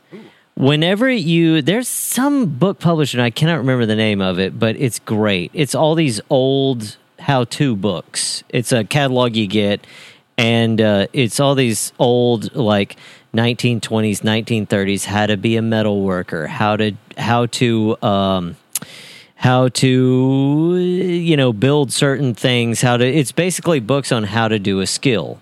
And they were what they were doing right before the war they were publishing all these books and they were taking people out of fields and making them welders metal workers teaching them all these skills and all that kind of stuff there was it was kind of a and nobody ever talks about this but right there before the war there was this like industrial renaissance of all these people and they became really good at it really fast. Well, during the war, they did these jobs, they got good at it. They came out, and then people were like, "Well, I'm a welder. I'm a, I'm a builder. I'm a this guy. I have these skills." And then you move into the 60s where they're like, we're going to make everybody engineers because we're going to the moon and we're all this kind of stuff. So I don't think that it's fully that part of the we were. I don't think that it was fully that we were, you know, fighting communist. We were we had a big renaissance of skilled labor that all of a sudden came to be. Right, but what I think Adam is saying is that we used the fear of an enemy to help propagate that whole thing. Because Right. we, we had this whole we had these resources, and we had these people, and we had these um, Yeah, I agree. we but- had these industries, but we, we needed a reason to perpetuate them. And and the the scary Soviet enemy was the reason that allowed it to keep continuing on and hmm. keep constant rolling. constant war footing. I, I the the military industrial complex really kicks into gear right after World War II. I agree with you, but I don't the- think right that that was the, Cold full War- reason. Right when the Cold War starts. I don't think that was the full reason because machines became. I mean, look, my grandfather started right after the war. He started working at Brown Shoe Factory, uh, putting soles on shoes. It was like they didn't have those machines. You know, it, it was. There was just this influx of everything being built all of a sudden, and it was like, okay, Yeah, it- I, I think wasn't- it was. Go on. Well, I, I was going to say it was it, it was a, a a bizarre time. There's a, a a lot of shifts that happened all at the same time, and part of it was that's true. Yeah, that's what I mean. There was the um, you know, the shift of like the economy switched to more of a, a two income per family thing. Um, the whole like pre 40s 50s dad works mom stays at home thing started to die off there was a lot of new opportunities in a lot of different industries. The technological advancements allowed a lot of that. The, simple things like having a, a washer and dryer or um, a dishwasher at home helped to propagate that whole thing, and it was it was kind of a launching point into into where we ended up. You know, Well, there was a lot of synergy 70s is what I'm saying. I'm- there. Yeah, I'm there, there was along with along with and all I of that. honestly think that's where Trump's trying to go. I think he's trying to get us into a war because he thinks in his stupid little mind that we are going to somehow get this crazy, like, oh, we're getting it all back. We're going to industrialize again and be great. I think that Could in the back of his mind, he thinks that in his old, But- old well, I think mentality. I think that the Bush administration did a similar thing. oh war yeah, on totally. terror. Oh yeah, Here- absolutely. here's here's what here's what I'm saying. Now, what you're what you're talking about is something that is more the people as a whole, the culture as a whole. right. Okay, I'm talking about the people at the top, the policymakers in Yeah, Washington. no, and I don't disagree with you. the titans of industry and the Mm-hmm. fact that we it, the fact that you know aircraft manufacturers like Boeing can keep making their product Right. because we definitely if you compare pre World War II where we had like a small standing army and like maybe our navy was the best compare, compare that to post World War II it's night and day with the with the military Yes. and these wars that constantly make money. Mm-hmm. You know, right now, you know, Ken Burns has the Vietnam War documentary. And Yes. although we lost tons of men, 50,000, over 50,000 men in that war, people still made money Yes. from that war. Mhm. And they are still making money from war. Oh yeah, And that's where we're at. yeah. the Soviet Union fell, we had the 90s where we weren't too sure what we were going to do. And then all of a sudden 9/11 happens and we're back on to say, well, we have we have an enemy again. Right. And now the Russia thing is coming back. It's all like coming back in a big circle. Mm-hmm. So where I think the origins of the Cold War, and there's some other aspects to it as well, you know. There's the Kennan Long telegram, those those type of those type of things. There were other events that occurred, but and definitely Stalin, I'm not letting him off the hook on any of it because there's some ideas that he really was aggressive and he really did want to um, take over Western Europe. There's some, you know, that he was going to start a. There's evidence that he was going to start another purge, and that would have led to another war because he was getting ready for it. He also wanted to really industrialize. Mm-hmm. The problem with Russia is it's it's a lot of it's uninhabitable. so he, He sent did industrialize. He- well, they- but they he did it in like Russia. Siberia where all these people died. He did, yeah.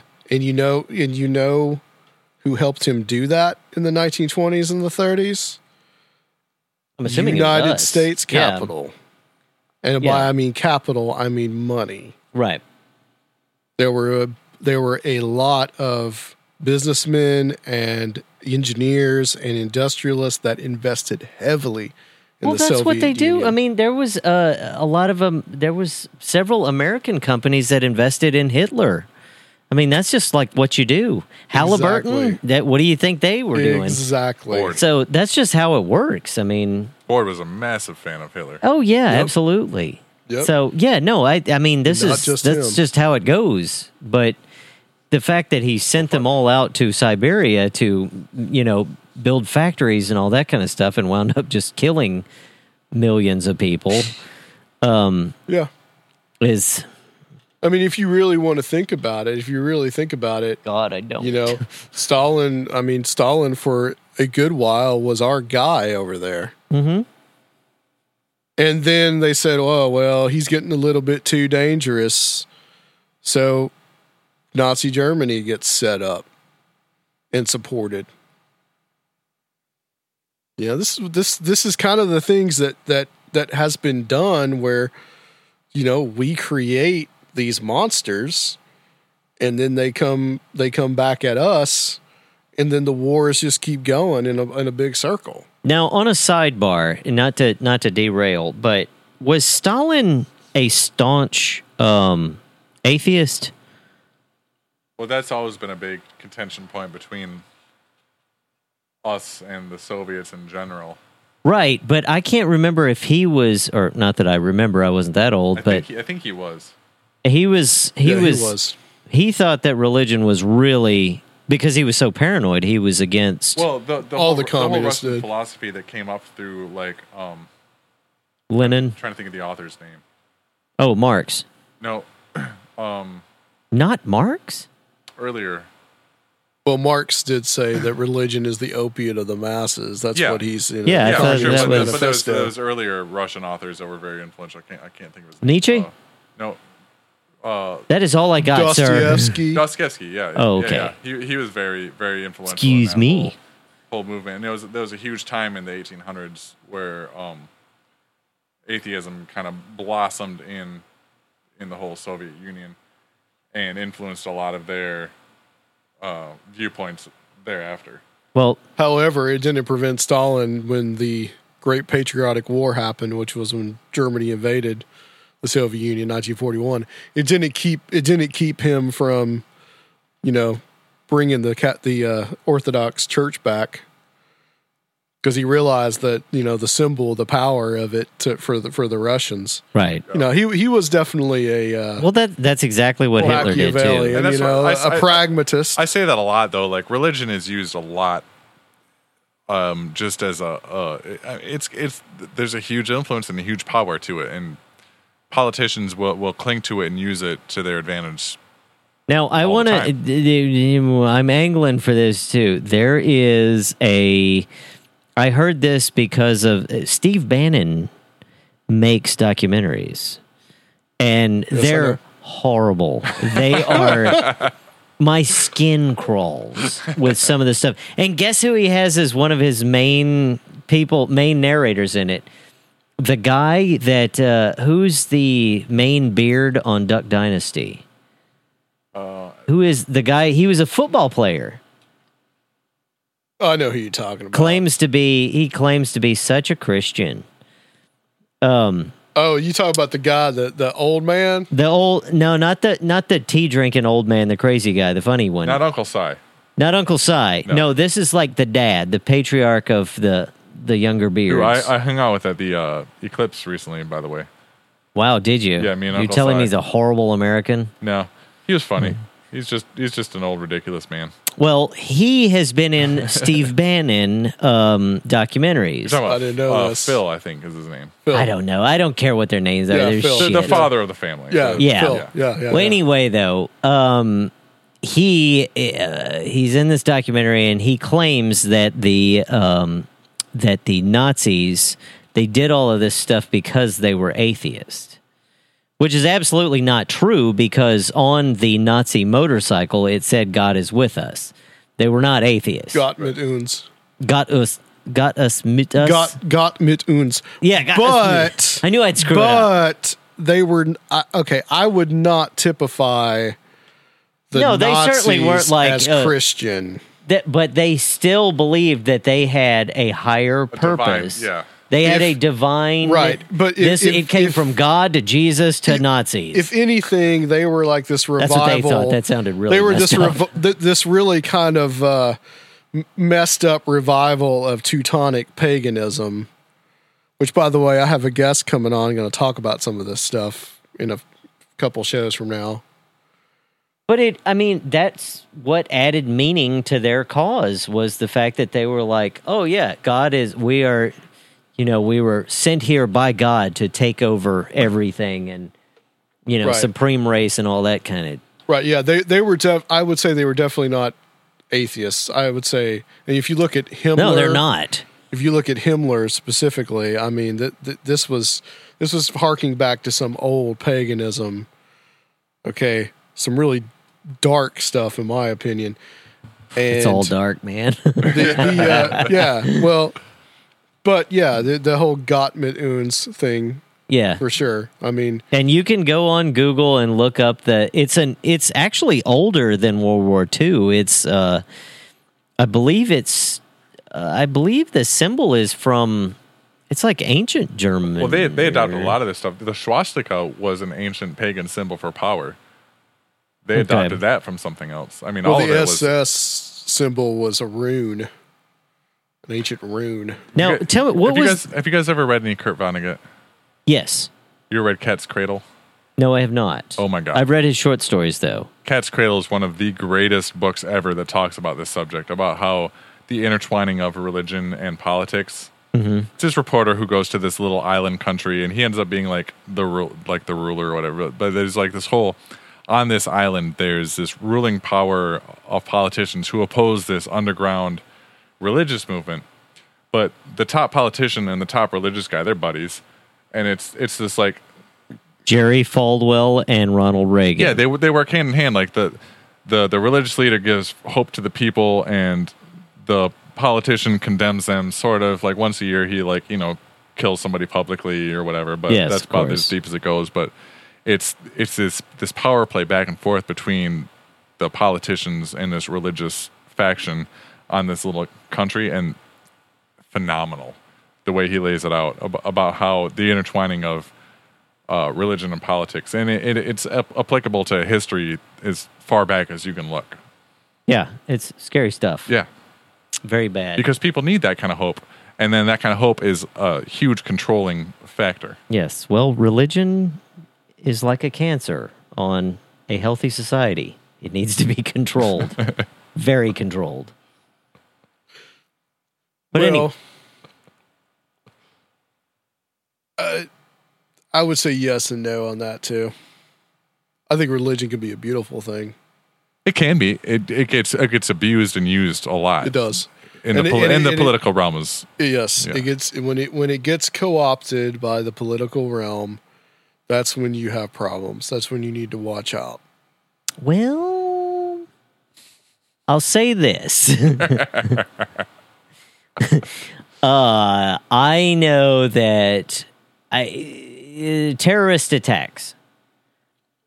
I don't care if they are on American soil, soil or if it is, you know, any terrorist attack. It doesn't matter. People always say, well, not every Muslim is a terrorist. Not every Christian is a terrorist. That's true. However, religion is always there. It's always there. When we had the uh, wa- the uh, the white supremacists in North Carolina not too long ago, which I can't even believe that we're at Nazis in North Carolina. Uh, for God's sake, we got that. Guess who was holding up the Bible? The Klan had the Bible up. Read this part. I mean, come on. This is it's ridiculous. It's a very very it's it's not good.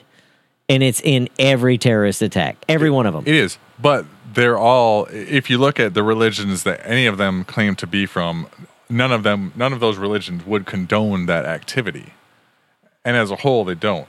Hmm. But it it's it does open those doors to that kind of activity. You know, there was a time that religion was not a motivation for terrorism. this is true, yes.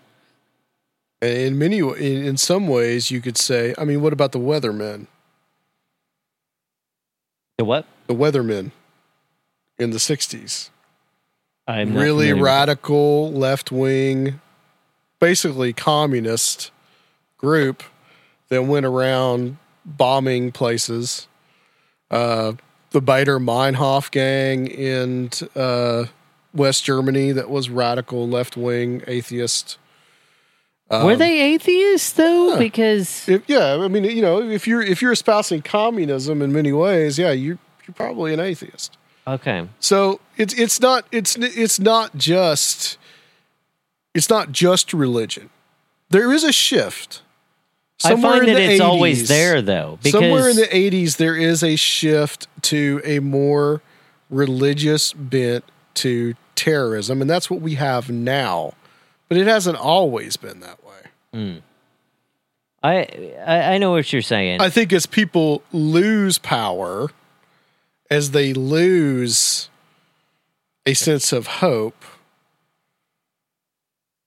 they begin to religion becomes more and more important to them. That's what I'm, that's where I was. That's where I was coming well, from. Is yeah, that, it seems Yeah. to give them a the it gives them the meaning to their yeah, whatever crazy religion thing they're doing. provides hope, and then you get political people that grab that and take a group of say super oppressed people, and they're like, "Well, you know, come follow us, and whatever, we'll promise you whatever afterlife you want to hear, and all you got to do is go blow this shit up."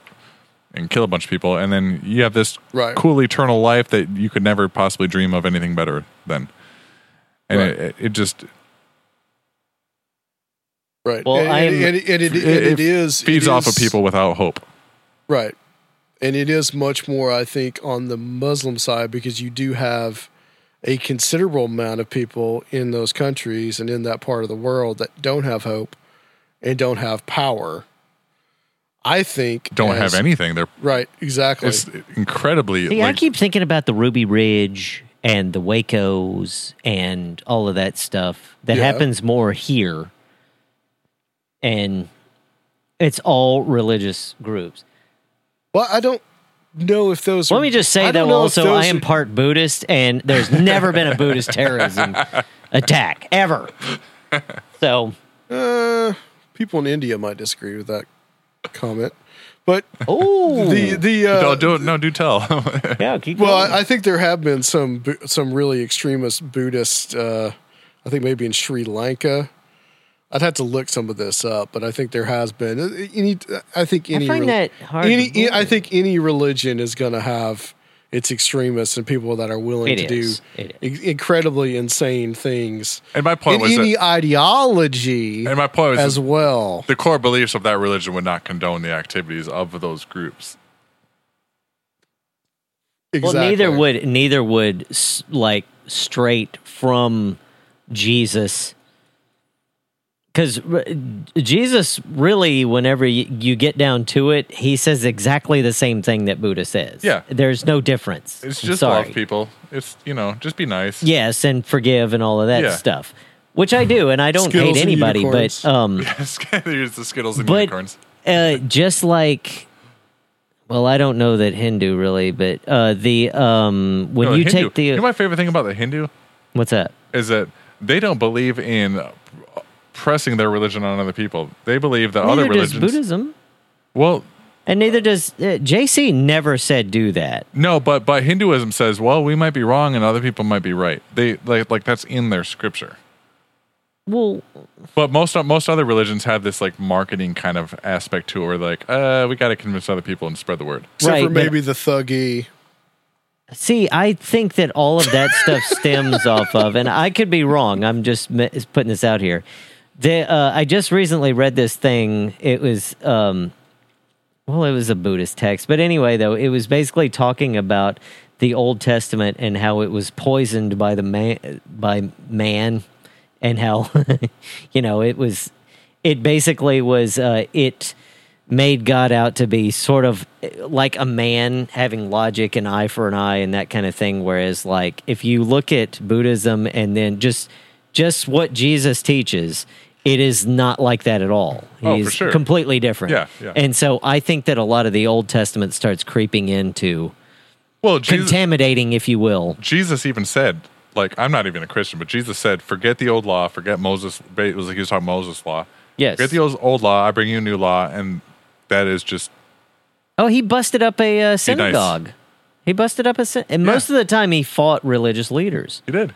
Yes. Skittles and unicorns, man. Man, Skittles Jesus and was uni- kind of a badass. I'm not gonna lie. was, I'm not a Christian, but he was I kind of a cannot badass. stand when somebody was says, way I'm a. Christian, and then you mention Buddhism to them, and they're like, well, I'm not into that freaky stuff. It's, it's the same thing, you moron.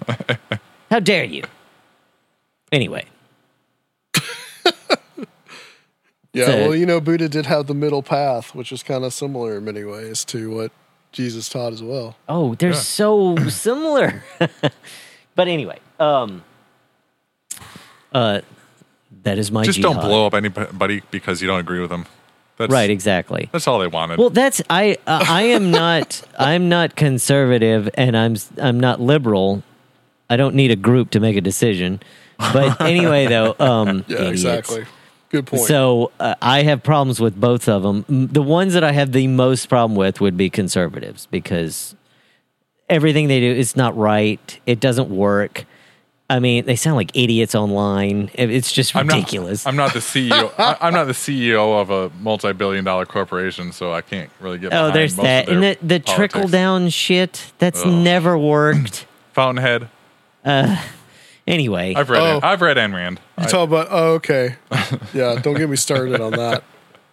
anyway, a balance. There- Forgive there- your there's, brother. There's an interesting there's an interesting thing about Ayn Rand is a lot of uh, a lot of conservative evangelical Christians have embraced a lot of her teachings. uh-huh. And she was as atheist and That's as, what I don't Oh, yeah. understand. and What? as, and, and Why do as they keep saying that? anti-religion as you could get. That's probably the only thing that she had in common with, See, with I- I- communism. Yeah, I like reading her because it's interesting if you understand where she came from, how she swung to the complete opposite side of it, Mm-hmm. and that's that's about the extent of it. Like, you know, she's she saw how how bad um, communism could be, and she wrote about the complete opposite because she she poured all of her eggs into capitalism. But com- total capitalism doesn't work either. No, it doesn't. It doesn't. That's what I'm saying. Like if if you read her with the understanding of where she came from, it's an, it's interesting stuff. I don't know. I, Right. ju- really don't find anything that she says to be really that helpful at all. It's uh, it, she's just another extremist. She's just on a different Oh, side, Yeah, and for sure. it doesn't work.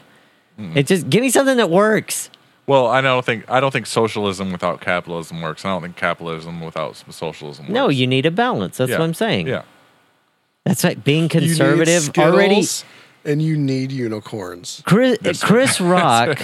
Chris Rock said, Skittles and motherfucking unicorn. "If you are a And now you got to bleep yourself. I don't give a shit. if wait, I got a point. Chris Rock, whom is a genius, he said he's like if you're a Republican, you're an idiot. If you're a liberal, you're an idiot because if you've made up your mind before you even hear what the guy has to say, that's fundamentally stupid. And he's right. Mm-hmm. So, I think we will leave it there. Okay. I think that uh, In the words of Chris Rock, th- this has been this has been fun. I've I've really enjoyed this. This is b- much more. Of they're a, not going to listen to this whole thing, dude. Yeah, probably not. Gonna- this is this is this I is much started more out of a with good, my very negative speech, and they're going to be like, yeah, "Nah, yeah. done." Once they once they heard, I ain't listening to this boy talk about wrestling. Ball, he's my hero. I ain't listening to this. yes, I'm gonna turn this off and send an email right now. and I forgive you. conspirinormal at gmail.com. To both of you that are still listening, though, thank you so much. Yes, thank you for listening to. The, I guess this is the second edition of the Romper Room. I want to do more of this, guys. We need to do more of this. I need some more of these Rocky Patel 1990s. They're fantastic. Aren't these delicious? I can I, I I don't want this to sound uh, sexist at all, okay? But scotch and a cigar, can women enjoy this as much as us? Is it possible? I don't know. we Um, need to find out because I feel like this is like I'm so in my element now. Like it's just like those two things are like ecstasy to me and I, I just I wonder if women are just like, man, it's stupid and it stinks. most of the women I've known feel pretty much that way. Like Alyssa won't come near me when I'm holding a glass of scotch because she will smell. My girlfriend just thinks it's ridiculous. She's Yeah. just like, Oh, "Man, yeah. I don't get it. Same, same. I, I, but I'm sure that I'm sure that they're out there. I don't know what drives us towards this. I, I want to talk to these people. I I really think there's do. I think there's some instincts there. We need to we need to broach this hmm. subject. I- it- it's not out of it's not out of trying to be mean or whatever. I'm like Jane Goodall. I just I want to I want to know and I want to document it. Like this girl actually loves Perfect. Perfect. So, Um, a- any female listeners out there that enjoy scotch and or cigars, please and listen know. to this whole thing. Yeah, next next time, guys, uh, we're gonna have on Ren Collier. Back to the guest format. Uh, not that Jeff isn't a guest, but we he's gonna we're gonna talk to he's of the Liminal Room uh, blog, and we're going to talk to him about his forays into the occult Ooh. and some other aspects that he's interested in with the world of u- ufology. And Ren's an interesting guy. I've gotten to speak with him on Where Did the Road Go, a couple of roundtables that we've done. And uh, about time we've had him on the show. So, and we also are going to have a uh, another guest in studio next time that is uh, going to be sharing some of his technology Ah, with us. good. Is So- it is it electric nunchucks?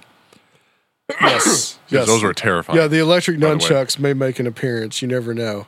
Jeff, Oh, thank wow. you for being here with us. Thanks for having me. Really this is a enjoyed blast. Uh, Rob, tell everybody about our Patreon in case we we probably lost all our Patreons, so we need to get some more. Yeah, yeah, So- we haven't yeah, we haven't plugged this in a minute, but uh we've got our growing community on the Patreon website. It's Not anymore. patreon.com slash conspirinormal.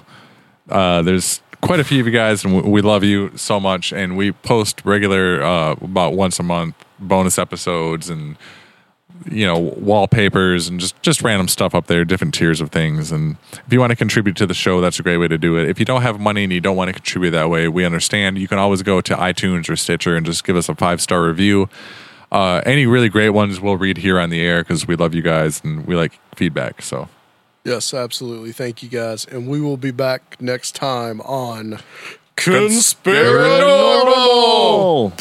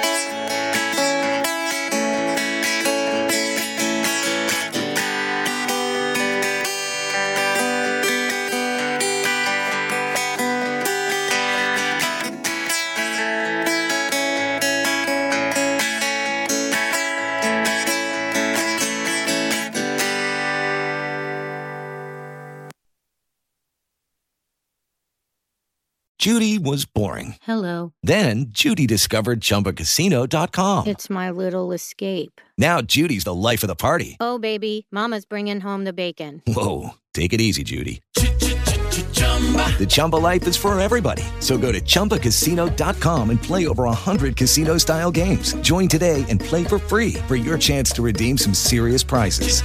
chumba ChumbaCasino.com. No purchase necessary. Void where prohibited by law. 18 plus terms and conditions apply. See website for details.